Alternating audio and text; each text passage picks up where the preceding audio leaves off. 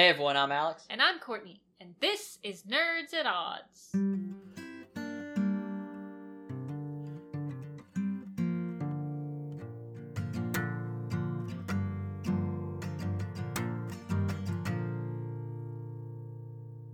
Nerds at Odds is your weekly podcast about all things in nerd culture and beyond. And if you want to get the show 4 days early, ad-free, with the ability to submit your questions, comments, concerns, and so much more, head on over to patreon.com/nerdsatodds. And remember, you can rank and review the podcast wherever you listen. And check us out on Instagram, Twitch, YouTube, and Twitter at Nerds at Odds. So, Courtney, what have you been up to? I have been up to stuff. You want to elaborate on some of this stuff? So, I've played some more Pokemon Diamond. I'm in Velstone City right now. That means nothing to me. It's where the game corner is. That means nothing to me. Where you play the slot machines. That means nothing to me. Okay. And there's the Team Galactic base there. I got all the free coins that the people in the city gave me, and then I didn't win anything. Nice. I have 2 coins left, and that's not enough to play the slot machines. What can you win? Well, so there's a... It's basically just like TMs is the best things you can get, so it's not really worth it, I don't think. Okay. It's not like in the first game where you can get like... Porygon. Yeah. So it's not as good. You been doing anything else? You've been reading Murder on the Orient Express? Yes, I finished chapter 2. I'm on chapter 3. Starting off a little slow, a little bit. You're just meeting some of the characters who will be suspects. Oh, suspects. But I really want to read more of Agatha Christie's novels. Yeah, best-selling author of all time. Yes. Over 2 billion books sold. Yes. Though she did write like 40 of them, so. So? Stephen King writes a whole lot of books. Yeah, he's not up there. I think Agatha Christie novels are much more approachable than Stephen King books. Because Murder on the Orient Express is like 240, right? I don't know. Or so. And Stephen King novels are like 800 pages and there's galactic turtles and it's weird. But it seems like a cool book. I might be interested in reading it after you're done with it. Maybe. And at some points they speak like French... or Belgian, or some other language. I don't think Belgian's not a language. Whatever. But they don't, like, translate. Oh, interesting. You have to be up on your languages. A part of me wants to look it up, but I'm just like, that's fine. Yeah. It's usually just people exclaiming things. Her most popular novel is Them There Were None. Which is one of her standalone ones. Yeah, which is, like, just a one-off book of hers. It's the classic, 10 random strangers get invited to a mysterious mansion by some dude or whatever, and they all start dying. It's like the 4th best-selling book of all time, sort of 100 million copies. But I'm interested in reading that one, too. Yeah. Seems very, like, Clue-esque. I really want to get all of her novels, which I'm sure is an endeavor, but... Probably hundreds of dollars it's going to cost. Yeah. Yeah? But it'd be worth it. Yeah. Anything else you've been up to? Been watching more Murder, She Wrote, which got me into obviously wanting to read the Agatha Christie books. Looking for Pokemon cards unsuccessfully. Yeah. Heard there might be some coming to town next week. Interested in that? Yeah. I'm going to make you call them every day instead of me. Yeah, while I'm at work. You can call them when you get off of work when you're driving home. Well, I have been playing more Final Fantasy VII Remake. Mm-hmm. I'm a couple more chapters in now. I am not sure who I love in this game, babe, to be honest with you. Is it Tifa? Is it Jessie? Is it Aerith? Who knows? If you could just combine them all into one woman with all the best qualities. Yeah. I like Jessie's personality a lot, but she's very extreme. She's all gung-ho on this Avalanche eco-terrorist stuff. And then Tifa's like your childhood best friend, and there's something up with Aerith. I'm not sure what's up with Aerith yet. But I'm really enjoying the game. It's a lot of fun. I've also been playing Mortal Kombat 11. It was on a pretty steep sale, so I grabbed it. It came with all the DLC. And trying to platinum that. Immediately hit a wall in my platinuming conquest. Mm-hmm. Which is you have to complete the tutorials. And that's probably the hardest thing there is in the game. You get this, now to learn how to back your opponent in a corner and do a combo. And I'm like, okay, what do we need? And then it's like, do these 6 button presses in under a second, and then do this, and then do another 6 button presses in under a second. You have to chain them together. And I cannot do it for the life of me. So I'm going to take a break from doing that and actually play the game. I played the story when it came out because I rented the game. But this came with like the DLC story and all the fighters. So I'm looking forward to getting into it. I really like Mortal Kombat. I think the stories in the games, at least 9, 10, and 11, are really well done. And I'm excited for the movie. Though I don't know if I'm going to be able to talk you into watching it. But it's going to be for the podcast, so you have to do it. I'm not going to watch it. We're not doing a whole podcast episode on video game movies.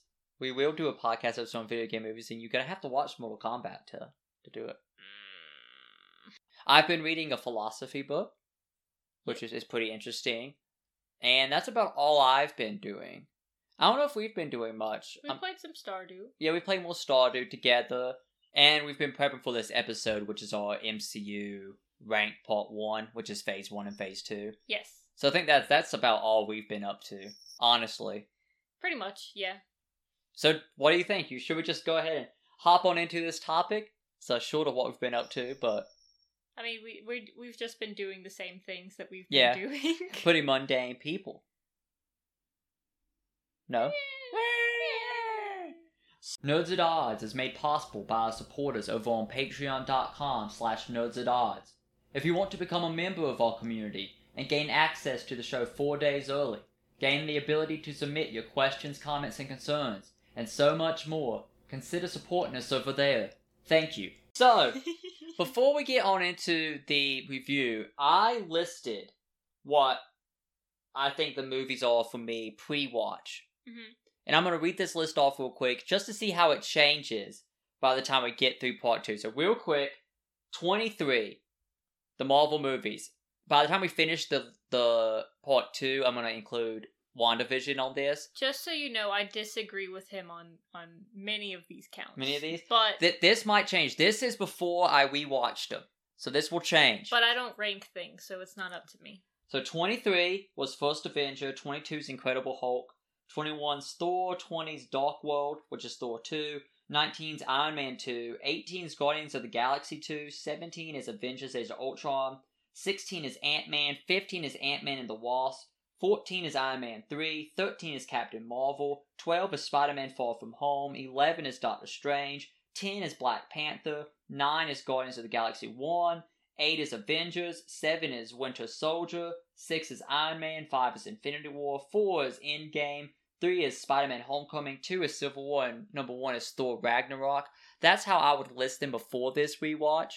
And now we're going to start talking about Phase 1 and Phase 2. I've ranked them together, so I got the list of the 12 that are in there. And we're just going to start from the bottom and work our way up. So number 12, we have The Incredible Hulk. I gave it a mediocre on the patented Nerds at Odds rating scale, but I want to say something. I think The Incredible Hulk might be better than all the DCEU films. Still. I don't know. It's definitely a rough movie, and it just doesn't really make a ton of sense after everything because of the actor change, but that's not... I think that can be helped. Yeah, I think the things that hurt it the most are Edward Norton leaving, and Paramount is the one who made this movie. It's not made by Marvel, like Disney, or the people who make the entire rest of the movies. Paramount owns Hulk. Yeah. So I feel like...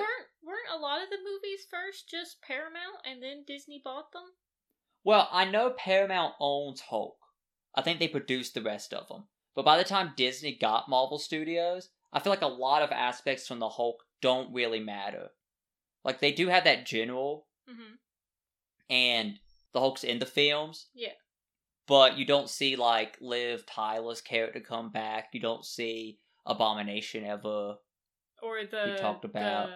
The doctor with the big brain who was definitely setting up a sequel. Yes. Like, it's a bunch of things that get dropped as soon as Disney takes over Marvel, Mark Ruffalo comes in as Hulk. So this movie really doesn't matter that much, though they do make references to it, I feel, that make it kind of necessary. And I think it's an okay movie. I put it at mediocre. I mean, it's a fine movie. I like that they're not like, here's how the Hulk was made. Like, they kind of show you, but it's just like... It's weird, though, right? Because it's just like, here's flashes of every important aspect of Hulk's origin story. Yeah, but you gotta think, there was another Hulk movie fairly... 5 years before this. 5 years before it. And so it was awful. I that's the one I remember. Like, I was thinking back at the Hulk movies, right? And I was like, I remember... Oh, there's some desert. Mm-hmm. And I'm like, there's no desert in this movie. Yeah. I think Hulk dogs, his dad puts the gamma into himself. Yeah, it's the Eric Bana Hulk movie. It came out in 2003. It was directed by Ang Lee. And the most memorable moment for me about this movie is my dad and I went to see it when I was little. And we both fell asleep right around the time the Hulk dogs show up. And we woke up after everyone like started leaving the theater after the movie was done. So I only remember watching the movie again later in life. But, yeah, that's the most memorable part for me, is that we fell asleep in the theater trying to watch this film. I did not like it, the original Hulk movie. But I think The Incredible Hulk's decent. I really like Edward Norton. Yeah. And I like Liv Tyler. And I thought the movie was fine. It was good. The blood in the soda thing. Didn't go nowhere. Didn't really go anywhere. It was just Stanley's camera. Oh, there was gamma radiation. We can track them now. That was basically. Well, I thought it was going to be like someone's going to get infected with the gamma, and then that's how you get like Abomination. It's going to be some poor unsuspecting soul. Should you imagine if Stanley was Abomination? That'd be interesting. Yeah. So number 11, I have the first Thor. I like Thor. I think the first Thor is a bit boring, honestly. I gave it an average. It has a cool fish out of water storyline, but there's just something about Thor that's boring. I don't know. I like Thor. You know, I like that they're introducing like this magic aspect and is Thor magic? Well, so they never explain his electric powers. Like, why does he have the power of electricity, you know? Yeah. And we know from Ragnarok that it's not like he gets his electricity from the hammer. Yeah. I don't know. It's really weird. I don't know if I'd call it magic, but it might be. What Loki does is magic. I suppose, yeah. He doesn't have any special device. Yeah, that is true.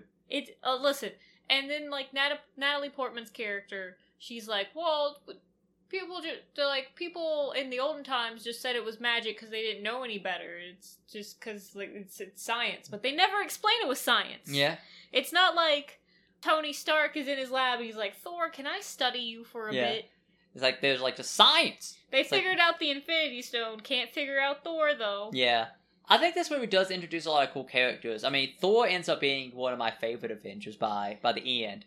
Yeah, you got more Agent Coulson. Yeah, Agent Coulson. He's not introduced, but he's... They also introduce Hawkeye. They do introduce Hawkeye. Yeah.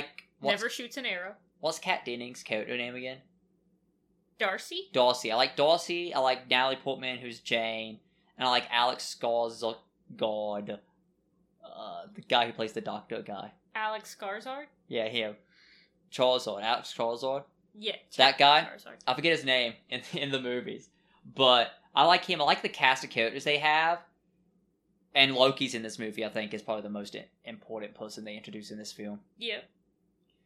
But there's just something boring about it. I don't know. There's some great, great lines, you know, like the what is this drink? Oh, it's coffee. Yeah. I like it. Give me more. Yeah. And smashes the mug. I think even during these two drab Thor movies, because we'll talk about Dark World in a bit, Chris Hemsworth shows what he can eventually become with Thor. Because he seems like a fun dude. Yeah. And it seems like with the drink, he's a fun dude. Yeah. But for some reason they want to do this high, like, Shakespearean-esque type deal. Well, in Dark World, it's even more like, I gotta be serious all the time. And it's just like, I don't want that. Yeah, no. That's why I don't like Dark World. I think Dark World's below Thor for me. Yeah. I definitely can see that. When we get to Dark World, I'll talk about why I think I like it a bit more. But I honestly think so Thor's number 11, Hulk's number 12. Anything from like 9, 10, 11, 12, I really don't care how you order it. I think they're probably in the same ballpark for me. But there's just... I didn't like Thor that much. Thor was a bit boring. I gave it an average, though, because the characters and some of the funner scenes do help it. Number 10. I put Captain America: First Avenger. I like Captain America: First Avenger. I also gave it an average. And I think the problem that hurts this movie for me is its World War II setting. I for some reason, just the aesthetic of World War II, it doesn't feel right for me for a superhero film. Well, like, okay, so let's talk about Captain America: The First Avenger. So first off, they're like, the Nazis are going after, like, these relics, which of course they were at the time. Yeah, it makes sense. Makes sense. There's a monastery that houses a Viking relic. Yeah, which the Asgards put there in, like, 900 AD. Which they never show. No, don't show. They're just like, hey, it's here. And then that's the Tesseract. And then it's, you know, World War II, and the Tesseract is creating this super advanced technology of these, like, great submarines and these guns that vaporize people and all this other stuff, and I'm like, I just can't believe it. It reminded me too much of Wolfenstein, I think, is the problem. It reminded me too much of Wolfenstein, where the Nazis have these crazy technology, you know? Yeah, and I just, you know, Chris Evans is great. Chris Evans is great. Bucky's great. Peggy's great. I like the guy that get to play Howard Stark in this, the other guy. I like the general. Tommy Lee Jones. Yep. The cast is great. Marvel nails casting. That's what they nail. But I think reminded me too much of Wolfenstein, World War II setting. And also Cap does not need to sacrifice himself at the end. He easily could have jumped out of the plane. Yeah, or tell people where he's at. Like, listen, I'm over the Arctic. Here's my coordinates. To be fair, they do know where he dropped. Yeah, like roundabouts. They know where he dropped. They found debris. They found the Tesseract. Yeah, but they were like, oh, Tesseract. That's it for the search. No, Howard's like, move over. We'll keep going in this quadrant, you know. Yeah. Like, he's looking for Cap. I like the Cap. You know, you think he's just, like, this big buff guy, you know? But clearly he's intelligent, too. Like, the scene where he's still the little guy, and the guy's like, if you men can go up there and get that flag, then you can get a ride home. And Cap's like, let the thing fall down, grab the flag. Like, no one ever thought about that before. I think that effect looks weird just because of how manly Chris Evans' face looks. You know, he's a big, tough dude, and it looks weird. It's a little odd, but it's not like they could just recast, like, a look-alike to be it. I don't think it looks bad. It just looks weird. Yeah. If the Nazis had that incredible, like, mask technology that Red Skull's using for his, like, face thing. What was that? Was it a mask? It was a mask. Okay. Because I was confused. I was like, did he just, like, grow a face over it? He already had the red stuff. Yeah. And clearly he can take it on and off because he had it off when he was getting the painting done. And he puts it back on. And then he's just like, no more shame. Yeah. You know? Like, I don't understand. Yeah. I think this movie does one thing really well that I didn't recall. That I had a problem with Captain America about because I didn't recall. But now, seeing this movie again, it made me realize something. What? And it's going to be funny, and don't laugh. I'll get to a point eventually, okay? Uh-huh. In Batman vs. Superman, Batman has this great line to Superman when he's fighting him. He goes, "You're not brave. Men are brave." And he says that because Superman has superpowers and cannot risk his life to do heroic actions. Okay. And Captain America really cannot risk his life to do heroic actions. But in this movie, they do a good job of pointing out, as the normal human, as the scrawny little dude, he's willing to, like, jump on that grenade and risk his life. Yeah. And that made me respect him more because I'm like, before you had the powers, you were brave. You were a mortal man and you were brave. And because of that, you are worthy of these powers. Yeah. So that made me like Captain America more. I'll give it that. I also like the fact that he was like, you know, he's trying to get into the war. You know, he's trying to do all this stuff. And he, and the guy, the German scientist is like, why are you trying to get into the war? Kill Nazis? I said zombies in my head. Kill Nazis? And he's like, I don't want to kill anybody, but I want to, like, help protect my country and help protect others. Yeah. You know, and it's like, good on you. Yeah, Captain America's a really good guy. And it's just so weird to see Chris Evans switch it up from... Because I'm pretty sure the biggest thing he was known for before Captain America was being Johnny Storm in Fantastic Four. Possibly, yeah. And it's so weird because... Johnny Storm's a playboy. Yeah. Captain America seems like Chris Evans more. Yeah. I mean, Captain America seems more stone-faced than Chris Evans. He seems more like a goofier guy. But he seems like a nice guy, right? Yeah. Where Johnny Storm seems stuck up. So it's just weird to see him flip. But it seems now, like in Knives Out and movies like that, Chris Evans likes playing that guy more. He likes playing the sneaky bad guy. Yeah, conniving type dude. But like we said, I think the Wolfenstein stuff, the crazy tech in World War II threw it off for me, and I gave it an average. Next at number 9. And like I said, 9, 10, 11, and 12, you could do whatever you want with them. This is my personal order. Is Thor: The Dark World at average. And the only thing that saves it for me is it gives me a lot of Star Trek vibes with the Dark Elves technology, and I like their designs. The designs of everyone is on point in this movie, yeah. Though it is a much more dry event. I feel like it's so boring, and then they're like, Natalie Portman's been in the thing. Yeah. We already know that she's the big love interest. And then they're like, well, Sif also loves him. Yeah. Who's like the girl that he fights with. And it's like, that was never hinted upon in the first movie at all. Like, I understand in mythology, Sif and Thor get married. That's the thing.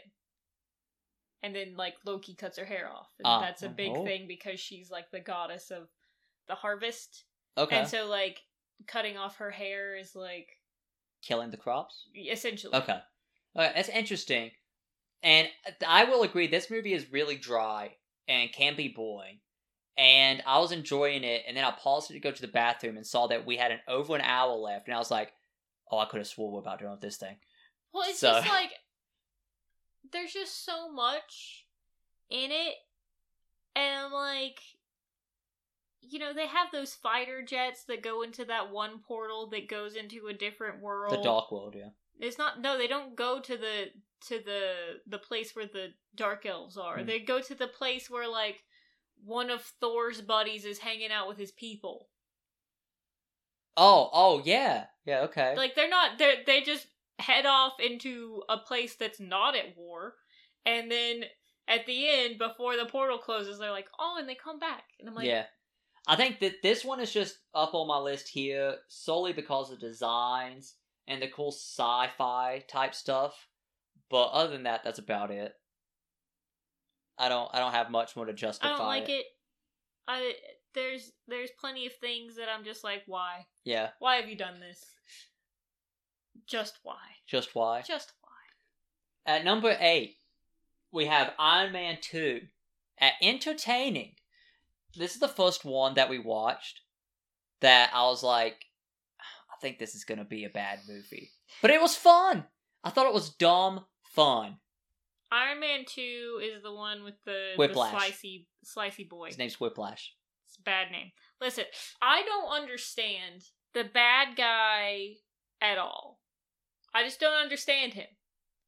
Clearly, he had the ability to create this technology and get him and his father out of Russia. Yeah, by bad guy you mean Whiplash. Yeah. Not the other weird guy. Not the other weird guy. But clearly he had the ability. Why not just do that in the first place? Yeah, they could have built this arc reactor and he could have sold it to like the Russian government and become rich and not lived in disgrace. I don't get his motivation either. Also, the like, well, your father hurt my father, so now I hate you and want to kill you. It's like, none of these people are alive anymore. My father's not alive. Your father's not alive. Yeah. Easy. We're done. Well, I think that's surface level, but in a way he could be like, your dad hurt my dad, which in turn made my life worse, but you did have a good life due to your dad, so I hate you. Nobody wants to talk it out in these movies. If they sat down and talked it out, things would be different. Also, Tony Stark took a huge step backwards in this movie. I can see why. He's dying. He thinks he's dying. He is dying. Okay, he is dying, but he's like, oh, but I still love Pepper, but I'm just gonna make her life super hard on her, yeah, and make her basically hate me, and then be like, oh, but I'm dying, and then she falls for me again. But, like, he's just like, oh, I really want Scarlett Johansson, like, the whole movie. Yeah. I think Scarlett Johansson as Black Widow, this might be the movie where she does the most. I think she's pretty cool in this movie. Listen, this is why Iron Man is not worthy for a long time. I think all 12 of these movies, just speaking of like Iron Man's character going like back and forth, right? I think Phase 1 and Phase 2 are so loosely connected. Phase 3, they nail down the through line, you know?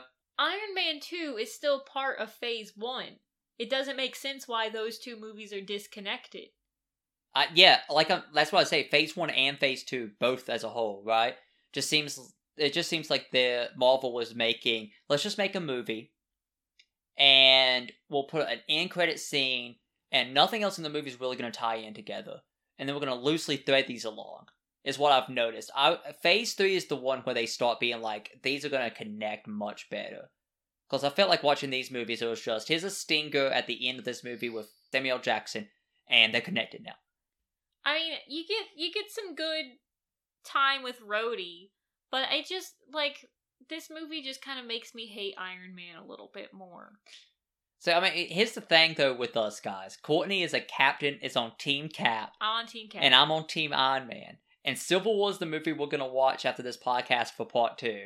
And it's going to be bloodshed in that household. No, so there's this interesting thing, right, though, that I was watching this video, and it was like, oh, well, when you have two teams in a movie, right, you don't want either side to lose, because then they'll hate the movie.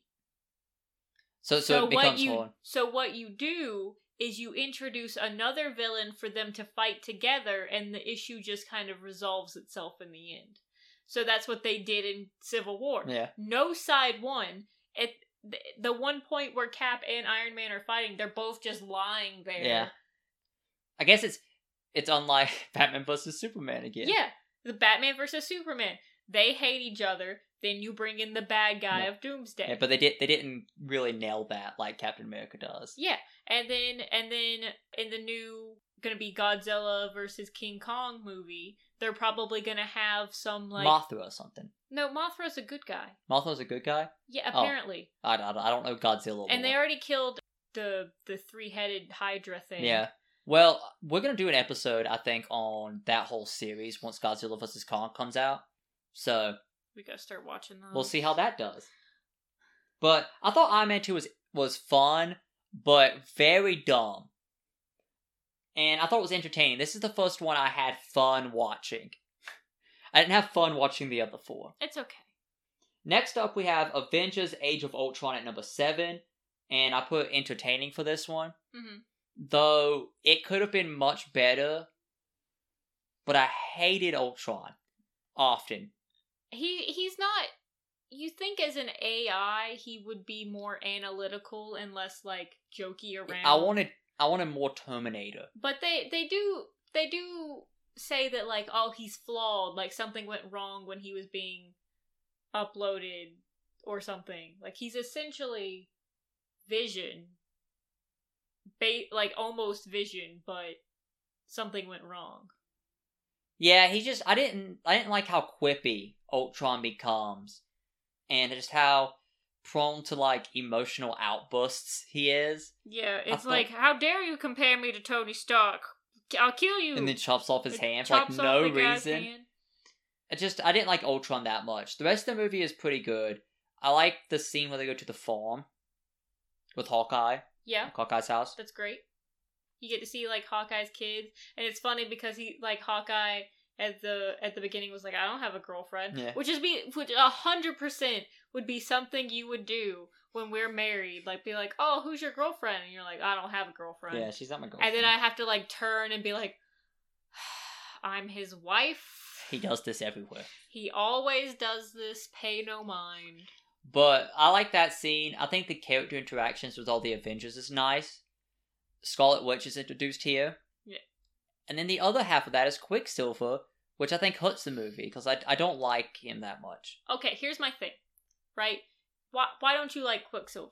Because they do Quicksilver better in a movie that came out like that same year. Well, it's listen, okay? Technically, he wasn't Quicksilver. Because they couldn't use the name Quicksilver. Do they not say Quicksilver in Age of Ultron? Mm-mm. I don't think they legally can. Like, they couldn't legally say Scarlet Witch. Oh, interesting. Also, it doesn't make any sense that he dies. He has super speed. Let me rant. Oh. Okay, here, I have a note about this movie that I made sure that Alex wrote down. Here's my note. Hawkeye should have died instead of Quicksilver. Like, listen, okay, don't yell at me. I understand. However, it would have been like the Agent Coulson dying sort of thing. Like, you're already connected to Agent Coulson. You've seen him through a few movies. The team's connected to him. That's what brings them all together, right? I realize the team is brought all together already, but it doesn't make sense for Quicksilver to get shot by bullets. You see Hawkeye's family and everything, and I know that Hawkeye names his son like Nathaniel Pietro, I forget the last name. But, like, that's very missable. They don't, like, bring it up. They're not like, oh, this is Nathaniel Pietro. They're just like, it's knitted onto his little jumper. It would have been way more impactful if Hawkeye had died. And I know you wouldn't get Ronan, but they don't really show him as Ronan that much. Or the TV show. Yeah, but you could be like, it could come up later. Like, he dies, and then, you know, his kids are, like, training together at archery, and one of them outshines the other and becomes the new Hawkeye. That sort of thing.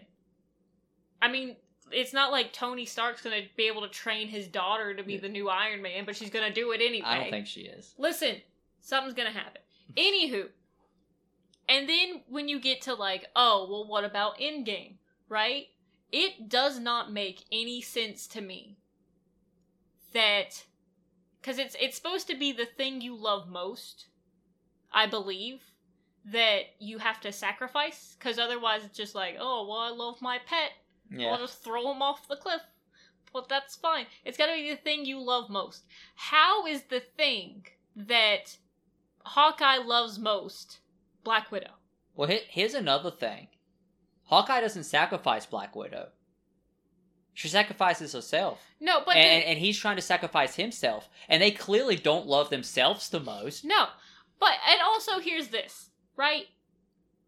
I realize at the time, and I've just thought about this, that all of Hawkeye's family is dead at the time. So technically, he does love Scarlett Johansson the most at that point. No technicalities, there you go. So technically, it could work. But if they would have ran with the Bruce Banner, Scarlett Johansson, I keep saying it because I Natasha. Romanoff. If they would have kept with that, then it could have been like Bruce and Natasha there on the rock, and then like one of them's got it, and you could still have the same result. They dropped that plot point fast. Yeah, but you still have Bruce being super upset about it at the end of Endgame, and he throws the bench into the water, and he's all angry. They clearly still have that sort of thing going on, in a way. They just never talked about it, because why would they? But they could have easily done that instead. I just think Hawkeye's a cool character. eventually. And Quicksilver was awful. And there you go. Also, I don't think Quicksilver... I liked him. I think that the main reason behind Quicksilver's death is because they introduced... Oh, what's it? Wanda. I can't believe I almost forgot her name. Wanda. And they're like, we need to make people like her.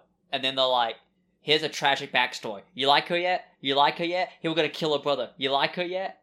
So that's what. I don't know, because killing off a character we just met is not impactful at all. In any way whatsoever, is it impactful? No, but it's impactful to her, and I think the reason behind it is, like, we got to make audiences like this character. Well, no one likes her yet. People love her now, apparently. Well, now, yeah, but only after she got her little TV show. But yeah, for Avengers Age of Ultron, I thought it was fun. I thought it could be much better, though. I just feel like they should have killed off Hawkeye and let Quicksilver be alive. It doesn't make any sense on his death. They could have easily still gotten the Soul Stone, and it had the same end result, essentially. My biggest problem with the movie is Ultron. Next up, at number 6, is the movie we watched earlier today. Yes. Ant-Man. Yes. Entertaining. It's very funny.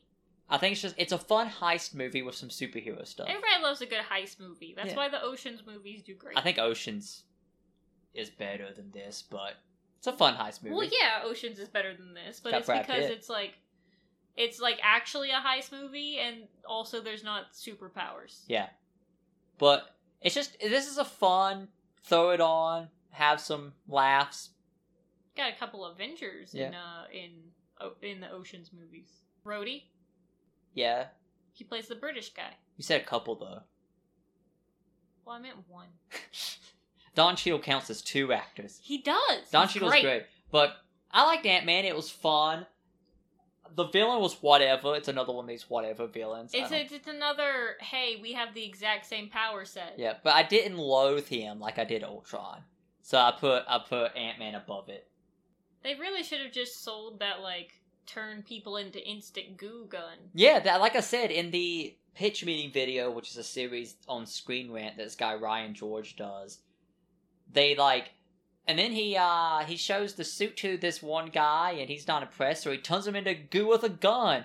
And then the other guy's like, why don't he just sell that goo gun weapon? That seems like a better weapon than putting tiny suits on people. So I completely agree with that. Here's my problem with Ant-Man, is that the science is not... This was Courtney in the entire movie. Consistent. Listen, okay? When I first watched this movie... I watched it in, like, a little theater on my school campus that, like, a couple of weeks after it comes out of theaters, but before it comes out on DVD, you can watch it for, like, $2.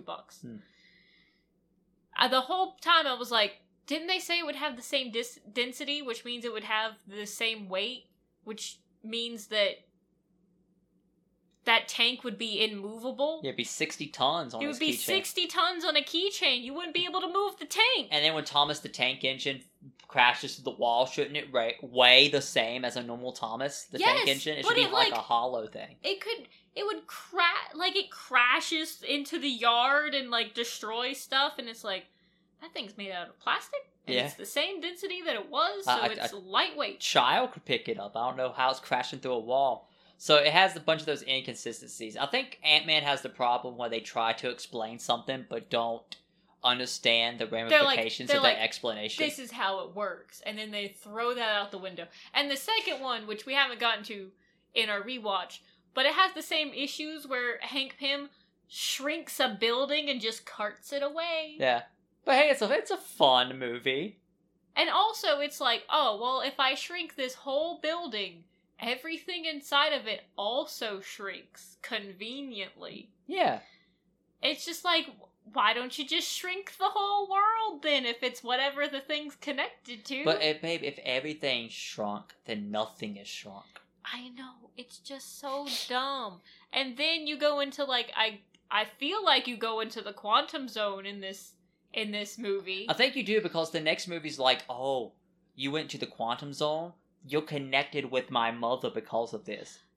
So. But it looks nothing like it did from the movies. They're like, oh, he's floating in this dark void that has, like, a little bit of, like, weird stuff in it. And then you go into the second movie, and they're like, it's pink and fluffy. Yeah. I don't know. This is a fun movie. You're going to have to turn your brain off for this one, but I didn't hate the villain like I did with Ultron. That's the only reason it's above it for me. Maybe he went too far down, and she didn't go down that far. Because I feel like the water bears were in there with her. Maybe. Who knows? Who knows? We'll have to watch Ant-Man and Wasp. That's going to be part 2 of this video. Next at number 5, I think is probably the most controversial pick for me. It's Iron Man 3 at entertaining. And I think the only reason it's so high on my list is because I like the Mandarin twist. No, you also like that Tony Stark has mental illness during this of, like, the PTSD. Yeah, he reasonably has PTSD from his experience in Avengers, and I like the fact that in a separate movie they're trying to deal with the consequences of that, and I like that, and I do like the Mandarin twist. I think if you don't, you definitely don't have this movie as hype as I do. I don't like the Mandarin twist. I don't like this movie at all. I mean, I like it a little bit, but it's just kind of like, for a portion of it, it's just Tony Stark not in his suit, being upset, and there's a child. I like the kind of Home Alone elements, though. It's like, let's build goofy traps out of Home Depot supplies. I kind of like that as well. I like this. I like it. I like the Mandarin twist. I like the Tony Stark dealing with PTSD. I like the Home Depot goofiness. I don't know. It's a little bit of it is kind of like the Incredible Hulk movie where he's like, well, I can't get my heart rate up too much or I'll turn into the Hulk. And then you see like the guy, like the main villain guy, I can't remember his name. I wanted to say Max Payne, but that's not right. It's not right. Guy Pearce. Let's just go with Guy Pearce. Guy Pearce. Who I love. I love Guy Pearce as an actor. Yeah. Time Machine. We watched The Time Machine. Oh, we forgot to say that in what we've been up to. Yeah. Real quick, I give it an entertaining. It's really good. Yeah. But yeah, he's the main villain in this movie. 2007? The Time Machine? Yeah. I don't know. Anywho, he's like fighting Iron Man a bit. At one point, and he's like, oh, I can't get too angry. But then he's fighting Iron Man later, and he doesn't care about how angry he gets, but he's fine. Until, like, Pepper destroys him somehow. I mean, at the end of this movie, it is weird that they automatically cure Pepper and then automatically get all the shrapnel off Tony's chest. Yeah, it's like, why didn't you do this before? Yeah, this seems like something that should have happened, like, the next day you came back in Iron Man 1. It seems like something you clearly could have done. Clean that up. You know? He blows up all his suits and, like, retires, which he also says he's going to do at the end of Age of Ultron. Yeah. And he doesn't. He comes back with even more suits after Iron Man 3. He has, like, Veronica and all that in Age of Ultron. But I think it's a fun movie. I like a lot of the aspects of it. I think Ben Kingsley does a great job playing the actor Trevor. Yeah, that's great. I kind of like that part. It was just like, oh, well, he didn't know what he was doing, kind of, and he just wanted drugs. Yeah. But, I mean, you gotta think that he should just know that these people are bad and to not work with them. But I guess he's getting the drugs, so it doesn't. I think people's biggest problems is Mandarin's like Iron Man's biggest villain in the comics. Yeah. From what I know. And fans of that probably saw the first half of this movie. Because Ben Kingsley's great as Mandarin as well, when you think he's the Mandarin. And we're like, dude, this guy's awesome. I think Ben Kingsley does a great job being imposing and threatening as the Mandarin when you think he's the Mandarin. And he does a great job of playing this just dumb actor guy. And if you're okay with both of those as separate people, then I think you're like me and love the movie. But I can see how you could be disappointed because you're like, this guy's going to be cool. Right? Mm-hmm. And then you're like, oh, he's not cool. And then I agree Guy Pearce's dumb dragon powers. And also, whatever they are. Of course, it's the trope of, like, the bad guy, the main bad guy likes the same girl as the main good guy. Yeah. Dumb. You know, do you think Iron Man 2 and Iron Man 3 being, like, mixed received by critics and fans is the reason they just never did an Iron Man 4. I don't know if they could have paid Robert Downey Jr. for an Iron Man 4. Maybe not, maybe not. It is weird that Thor's the only main Avenger that's going to get a fourth movie. So up next at number 4 is Guardians of the Galaxy, and I gave it an entertaining. It's a fun movie. I think Guardians is, even though it's number 4, I think it is a good step above Iron Man 3. I don't think it's just like one spot. I think there's like a bit of a gap there. I am a little turned off by how sci-fi it is. For a guy who loves like Star Trek and Star Wars, that's weird to say. But there's something about it that I'm like, it's a bit overwhelming. Well, here's my thing, right?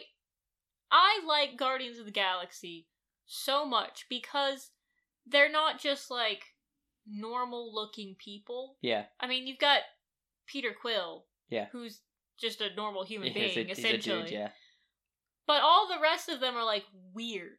Mm-hmm. You know? And then Star Wars, they're, like, all the main cast people are just normal human beings. You have Chewbacca. He's not really main cast. Main cast from the original trilogy is Han, Luke, and Leia.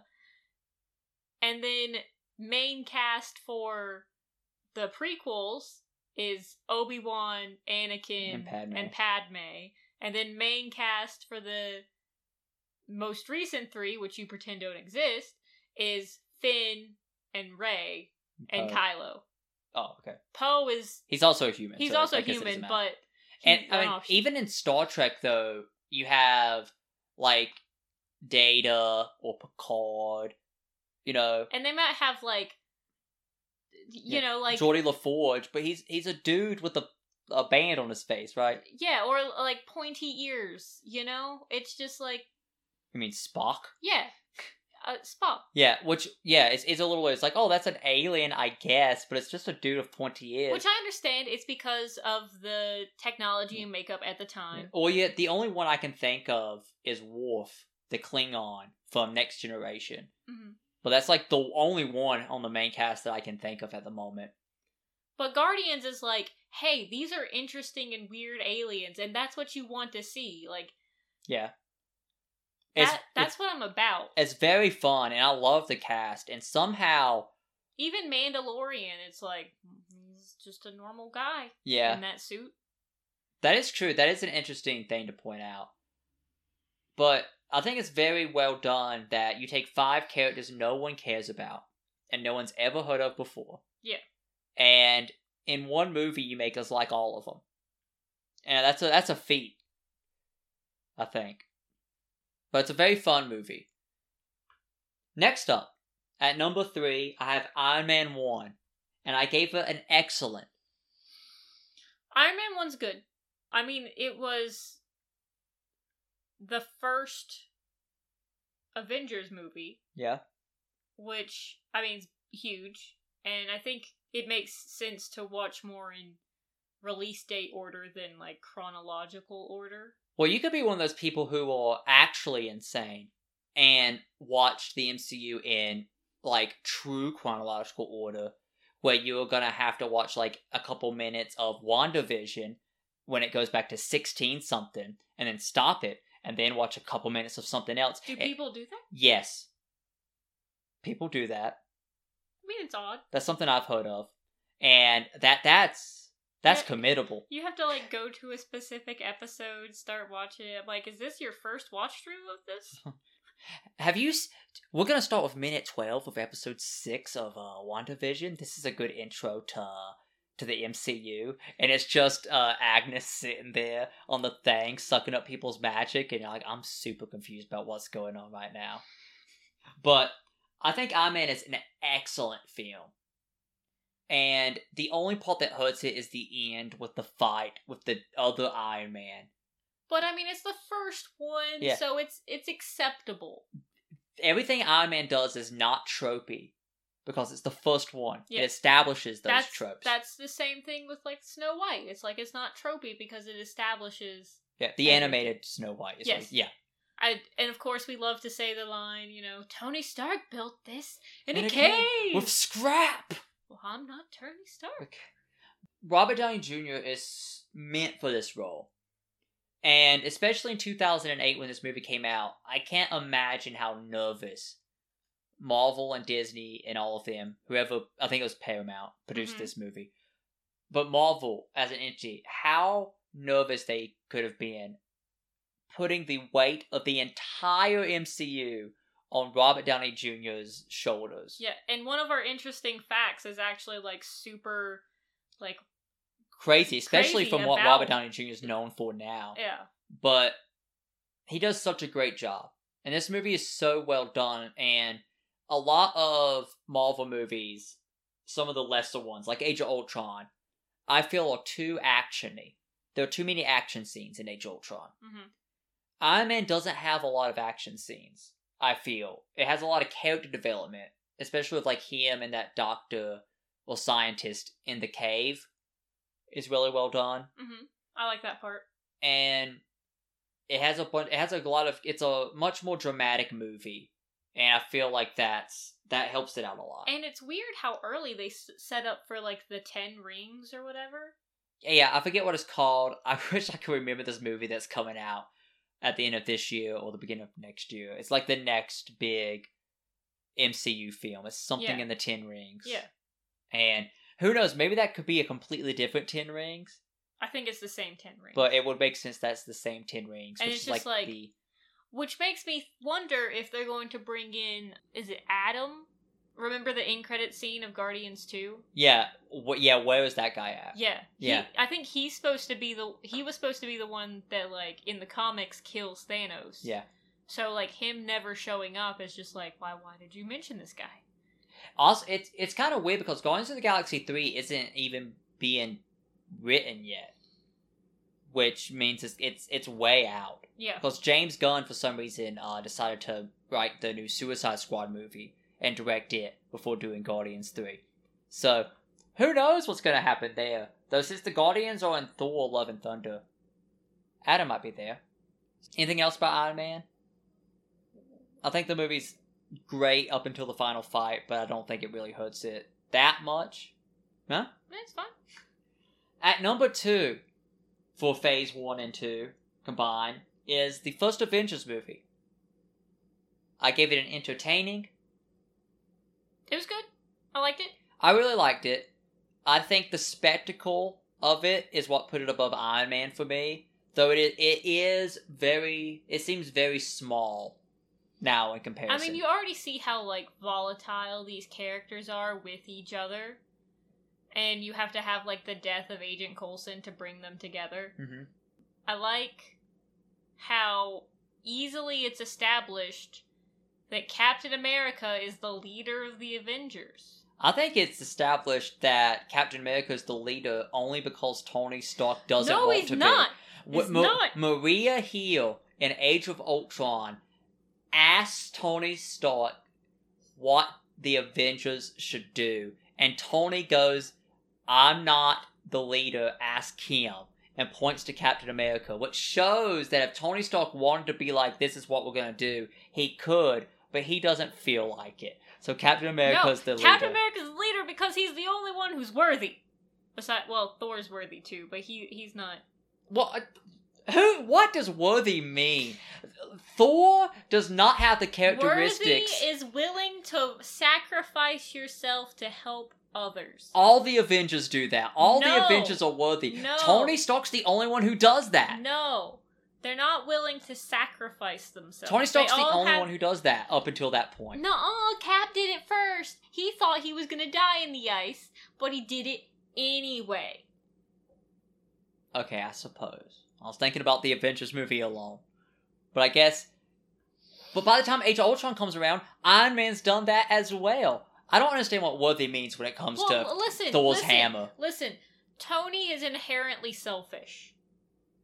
And he overcame that. That's better. Better than being born. He's still inherently selfish. He's like, I think that my way is always the best way, and I don't want to hear anything else, and I'm going to go forward with my plan no matter what, even if it hurts a ton of people.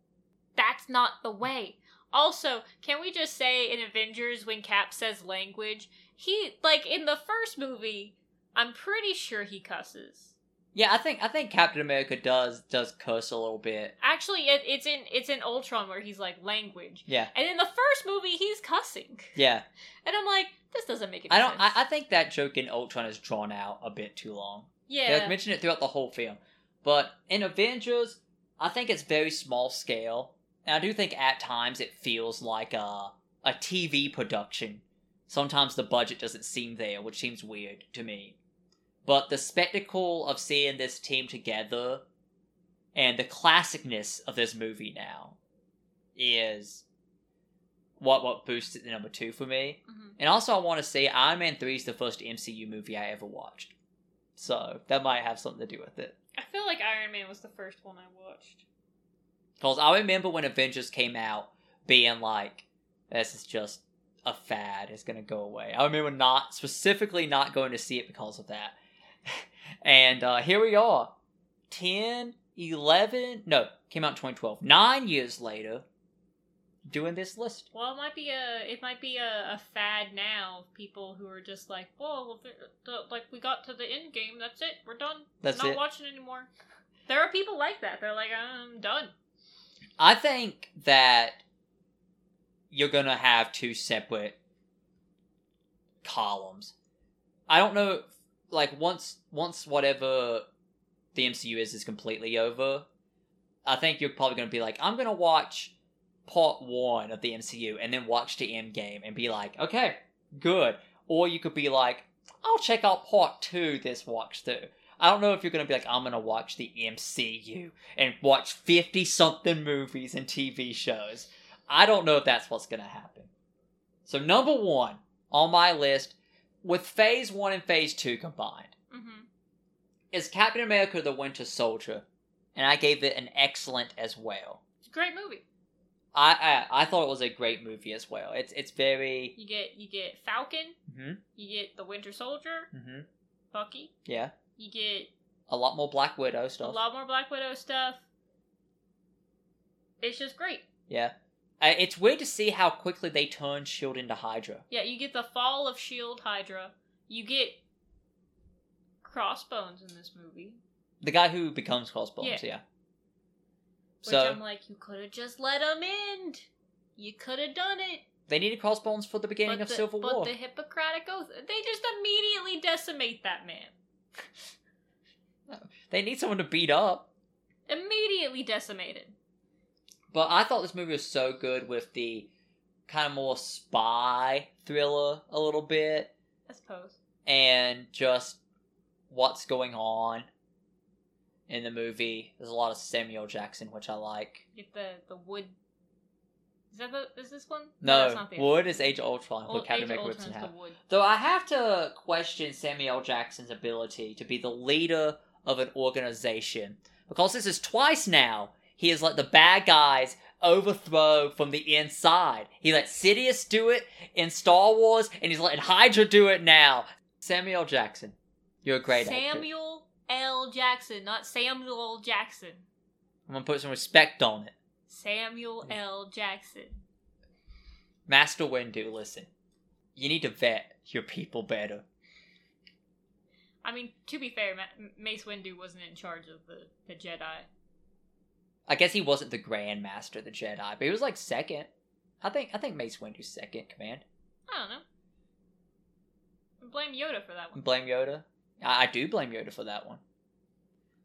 But in this movie, though, they do say Samuel Jackson's like, I lost my eye because I trusted someone I shouldn't have. And it turns out to be a cat. It's a cat. Flurkin. But it's like, what do you mean? Like, you picked it up, I trusted it wouldn't scratch my eye out? Well, he was petting the cat. The cat's name is Goose, I believe.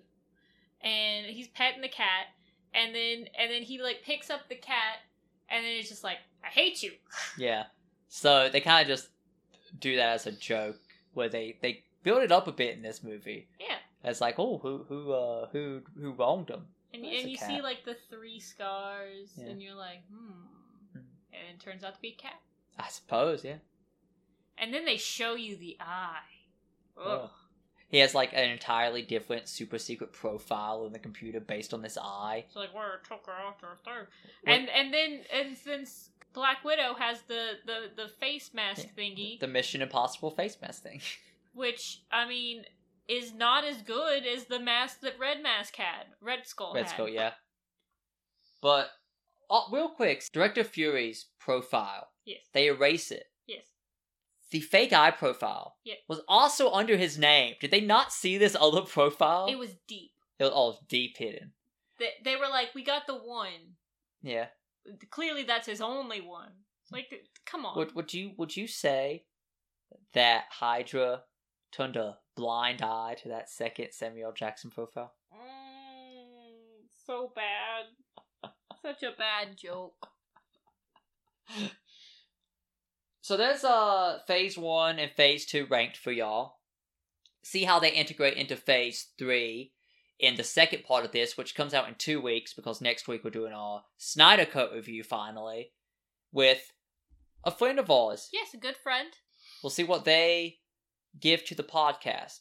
Jamie wrote a theme song for the podcast. Oh, yeah. When he came on, so I expect great things. Yes. Great thing. An animated intro for our YouTube videos. Terrible, but great. So let's get on into Keto's Corner. What does Keto wants to know today? Keto would like everyone to know to spay and neuter your pets, to adopt from a pet shelter when possible, and she's upset because Mom took away her bird toy because she was playing with it during the podcast. And now into the interesting fact. The interesting facts. Now, we got several. Do you want to begin or do you want me to begin? I'll start if I can read your handwriting. I might have to do all of them today.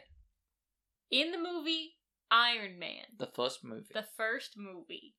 Terrence Howard was actually the highest paid actor in that movie. He earned about 2 times as much as Robert Downey Jr. did. Because he was an award-winning actor and Robert Downey Jr. was just coming back from, like, hiatus. Yeah, rehab and all that. Yeah. And I guess that made Marvel's decision pretty easy when Terrence Howard wanted extra money. They're like, you are not important to this franchise at all. And then Don Cheadle comes in and is like, I'm here. It's me. I'm here. It's weird. Deal with it. Yeah. And you're just like, okay. I'm sorry. I'm sorry, Brody. I didn't mean to upset you like that.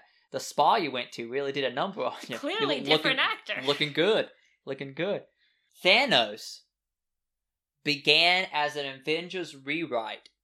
That wasn't the plan going into Avengers. They didn't know they were going to end with the Endgame at that point. Because the writer of Avengers felt that there needed to be a bigger bad guy pulling Loki's strings. Yeah, because Loki, he's kind of more of the anti-hero type. Yeah. And it's like, would he do all of this on his own?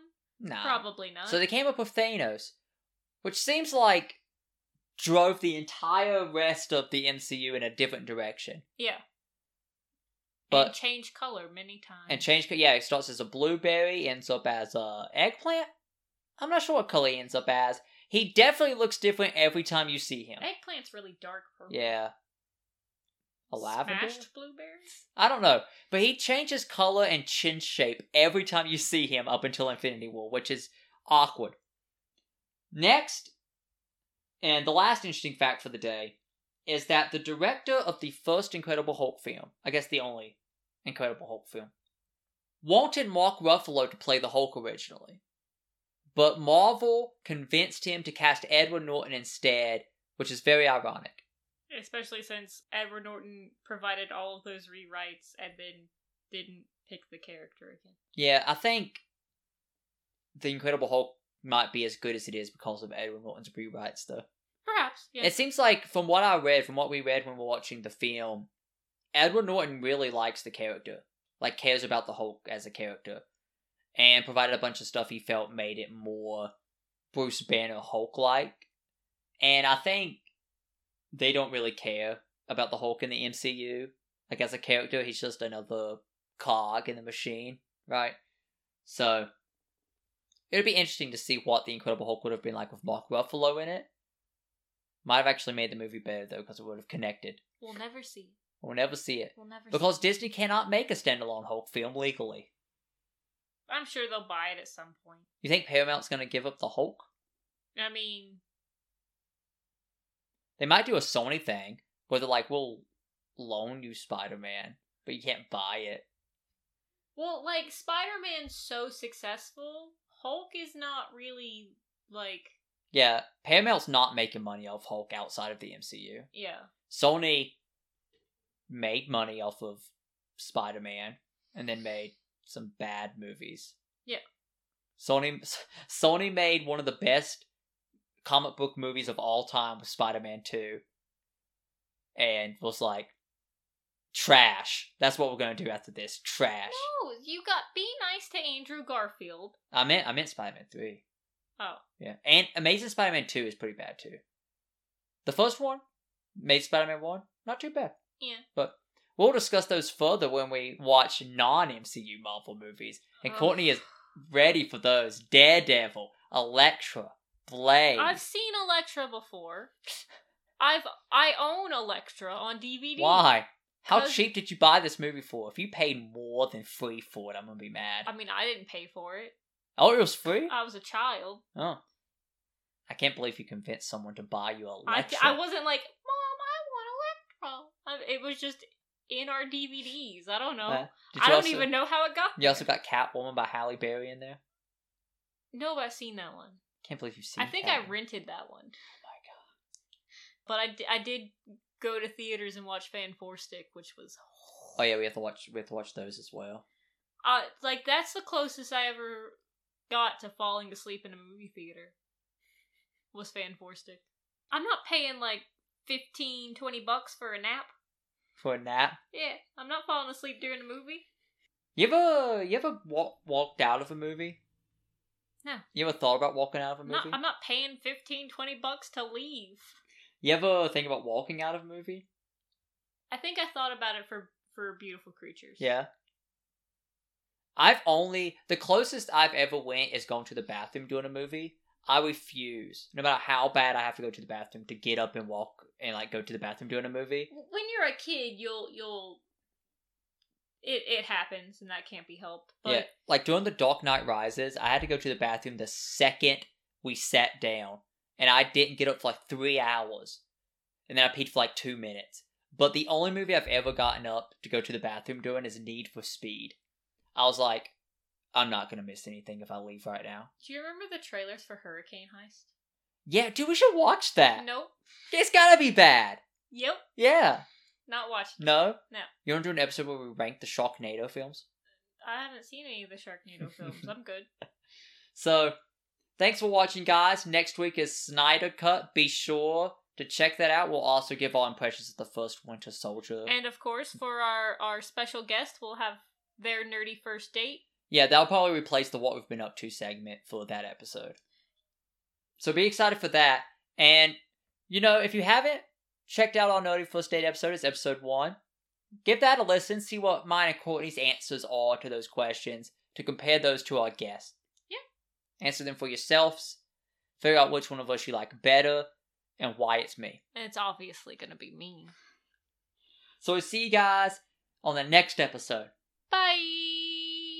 Nerds at Odds is made possible by our supporters over on patreon.com/nerdsatodds. If you want to become a member of our community and gain access to the show 4 days early, gain the ability to submit your questions, comments, and concerns, and so much more, consider supporting us over there. Thank you, and have a great day. Hey everyone, I'm Alex. And I'm Courtney, and this is Nerds at Odds.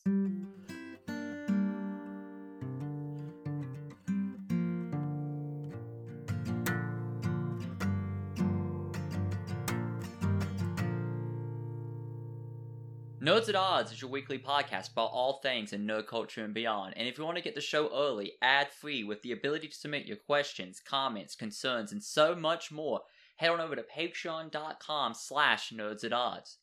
And I'd like to remind everyone to rate and review the podcast wherever you listen. It helps us out. And check us out on Instagram, Twitter, YouTube, and Twitch at Nerds at Odds. And now let's hop on into what we've been doing recently. Courtney, what have you been up to? So I've been doing some stuff. I've had the week off of work, so that's been nice. Yeah. I've been playing some Cozy Grove.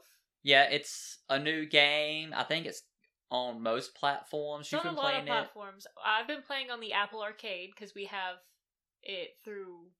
I paid for it. Oh, you paid for it. Yeah, it's $4.99 a month. I don't know how many people can be on it, but Courtney and I share one subscription. I think everybody on your family plan can share it. Yeah. It's pretty worth it. It's like 100-something games. They release new ones all the time. I found a couple gems that I enjoy. Yeah. Courtney plays a couple of them as well. I've played a few. Cozy Grove's the one that I've been most interested in. It's kind of like a mix between Spiritfarer and Animal Crossing, I find, because it's like, it's all bears. There's these bear spirits, and you're trying to help them move on, because you're like a spirit scout. Yeah. So it's kind of like a Girl Scout, but you like help ghosts and stuff. And the island just has all these ghosts, but there's also like crafting, and you're harvesting, and you're fishing, and all that stuff. There's no fighting whatsoever. Though you do get a machete to knock down weeds. So you're saying the story's kind of like Spiritfarer, gameplay is mostly Animal Crossing? Yeah, but like Spiritfarer, but slower. Like I think you have to build hearts all the way up with these spirits, and then maybe you can pass on. I haven't gotten that far. But it's also like you play it every day. You get new quests and stuff. Yeah, you complete tasks for the people, and you gain hearts that way, kind of. Okay. And you need spirit logs as well to upgrade your fire. And spirit logs are a reward that the tasks can give you, but they don't always. Yes. Okay. So if you get spirit logs, you can upgrade your fire, you can meet new spirits, unlock more areas of the island. It's a lot of fun. And the music is great. Yeah. And it's super cute. Would you say it's better than Animal Crossing New Horizons? The new Animal Crossing just has so much, and... I haven't missed a day with Cozy Grove yet. Yeah. So I don't know how it reacts when you miss a day. But it was like, with Animal Crossing, you miss time, and then you know if you go back, that your residents are going to be like, why were you gone for so long? And it makes you feel bad. And I don't want to feel bad. And also, since I have it on my phone, it's a whole lot easier to just go like, well, let me just... Yeah, do a little bit. Instead of turning your Switch on and all that. Yeah, get my Switch, turn it on, load up Animal Crossing, find the game cartridge, actually. Yeah. And, like, all this other stuff. Whereas with Cozy Grove, I can just, like, put it up on my phone and play it real quick, and I can come back to it fairly easy. Like, it goes past midnight, I feel like, for the day. Is it easy to play on the phone? Yeah, there's a couple of things, like, when you're scrolling... Sometimes you'll accidentally click off, and then your character will be like, I'll run away from where I was at. And I'm like, no, go back. But that's the only, like, kind of annoying thing. You can play it with a controller. Like, I tried it on my iPad for, like, 30 minutes, and you can hook up, like, your Xbox controller to it or something if you wanted to play it that way. Yeah. So if you have those means, you can do that. I think Animal Crossing, the problem for me is that I'm not into the end game idea of playing it just to play it pretty much. Well, it's like they keep adding new things. It's like, oh, well, Easter's coming up. We'll have Bunny Day. Oh, Christmas is coming up. We'll have, like, Jolly... Yeah, but I don't, like, really care about those events. Animal Crossing seems like once you complete, like, the story, you know, get the guy to come sing on your island. Yeah. You're playing it just to play it. Cozy Grove seems like there's more story, like, actual story. Animal Crossing just reached a point with me where I was just like, I feel like I'm playing this and trying to get all this stuff, but I'm not really having fun. Like, oh, well, you've got to collect all these recipes that randomly drop from the sky, and it's like I can't just be running around. I'm an adult, you know. I can't just be running around on an island for hours hoping I hear the whoosh of wind, knowing that there's a balloon above me, and then be disappointing when it's like an egg. Yeah. Or just some dumb piece of furniture or something. So, I assume that you would recommend Cozy Grove to fans of Animal Crossing. Would you recommend it to people who haven't played that game? It's a really cute, fun game. It's different, obviously. You get a pickaxe, you have a dowsing rod, with which you can find, like, relics. Okay. And stuff like that. there's like the donating feature, but you actually get rewards for donating stuff every time instead of just being like, here, take this, and he's like, cool, thanks. Animal Crossing, I feel like I was pulling up the wiki page a lot more. Yeah, because it's like, oh, well, Red comes by and you have to like figure out which painting is real or which sculpture is real, yeah, and like all that other stuff, and I'm just like, I don't care that much. And it's like, you don't have to worry about making your island beautiful. I mean, there's decorations and stuff, but you can't, like, chop down all the trees and then regrow all the trees in the place you want. But it's a fun game. Okay. Anything else you've been up to? Watched some more Murder, She Wrote. I finished a really big Disney villains puzzle that you can check out on Instagram. Yes, it's 1,500 pieces. Yeah. And it was really fun. It was, like, I finished the border, and I was like, where do I go from here? But then once I, like, started, because it's individual portraits yeah, of the Disney villains. The one I have coming up that I'm going to work on is going to be a lot more difficult, but it should be fun. It's also a Disney one. It's just what they had at Walmart. You can track that progress on Instagram, I'm assuming, as you walk through it. I don't really post progress pictures. I'll post a picture of the box. Yeah. And then at some point, maybe a few days later, you'll see, like, I finished it. Yeah. So I've been up to pretty much the one thing. I've played Mortal Kombat 11. Still working on the platinum in that game. It's really fun. I enjoy it a lot. It's been a while since I played the other Mortal Kombat games, but 9, 10, and 11, 10 is X, so 9X and 11 are all great games. I would recommend playing all of them if you're into fighting games and you're down with Mortal Kombat. It's my favorite fighting game. I love the absurd violence of it. And you haven't had a lot of time to do stuff on your own because I've been here, not at work. Yeah, Courtney's been really sucking away my Mortal Kombat time. You know, it's a grindy platinum. You know, I got to get in there. I got to complete 250 different towers. So that sounds dumb. Yeah, it's like 20 hours in itself. So. Also, while I've been doing my puzzles and stuff, been listening to podcasts. That's a given. Yes. Yeah. Anytime I'm not bothered by people and am doing something that is either dull and I know how to do it, or kind of monotonous, or just like artistic, I'll listen to podcasts. And if you want to learn more about our podcast taste, we have the podcast. I believe it's like episode 11, but just search through our catalog and find that if you want to hear what we listen to. Maybe find some other recommendations to add to your catalog. Yeah, surprise, surprise. Mine is actually a lot of true crime. Yeah. Because I'm a freak. I feel like, well, you have the stuff you should know and things like that, so your tastes are kind of eclectic. I like more real podcasts and not ones that are, like, fantasy. Like, I have like, Welcome to Night Vale, but I like stuff where it's just like, hey, let me tell you this little story. Let me tell you all about horses this one episode. So like, cool. If you want to hear more about that, check out the podcast. We have been playing some more Stardew on our co-op world. We're almost to the end of spring year 2. We have a friend who's interested in possibly doing a Harvest Moon Stardew Valley podcast episode with us. Oh, interesting. In the future. Okay. Perhaps. We could get into that. And we unlocked the island from 1.5. Haven't really gone. No, we're finishing up like the extra bundle that's in the dilapidated Jojo Mart area.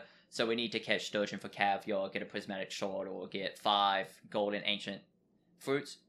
So we're working on that, kind of complete that, and then focus solely on the island. And we got married in the game. Yeah. And apparently I'm pregnant in the game. Yeah, gonna have a kid soon. In 14 days. Cool. 14 days.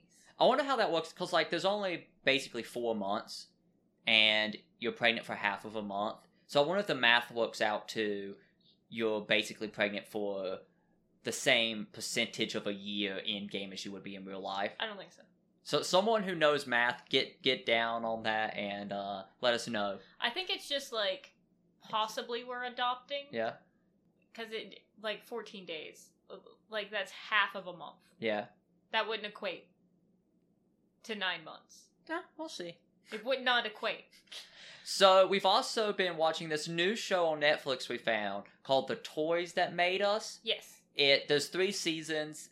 They're very short seasons. Yeah, there's 4 episodes a season, 45 minutes an episode or so.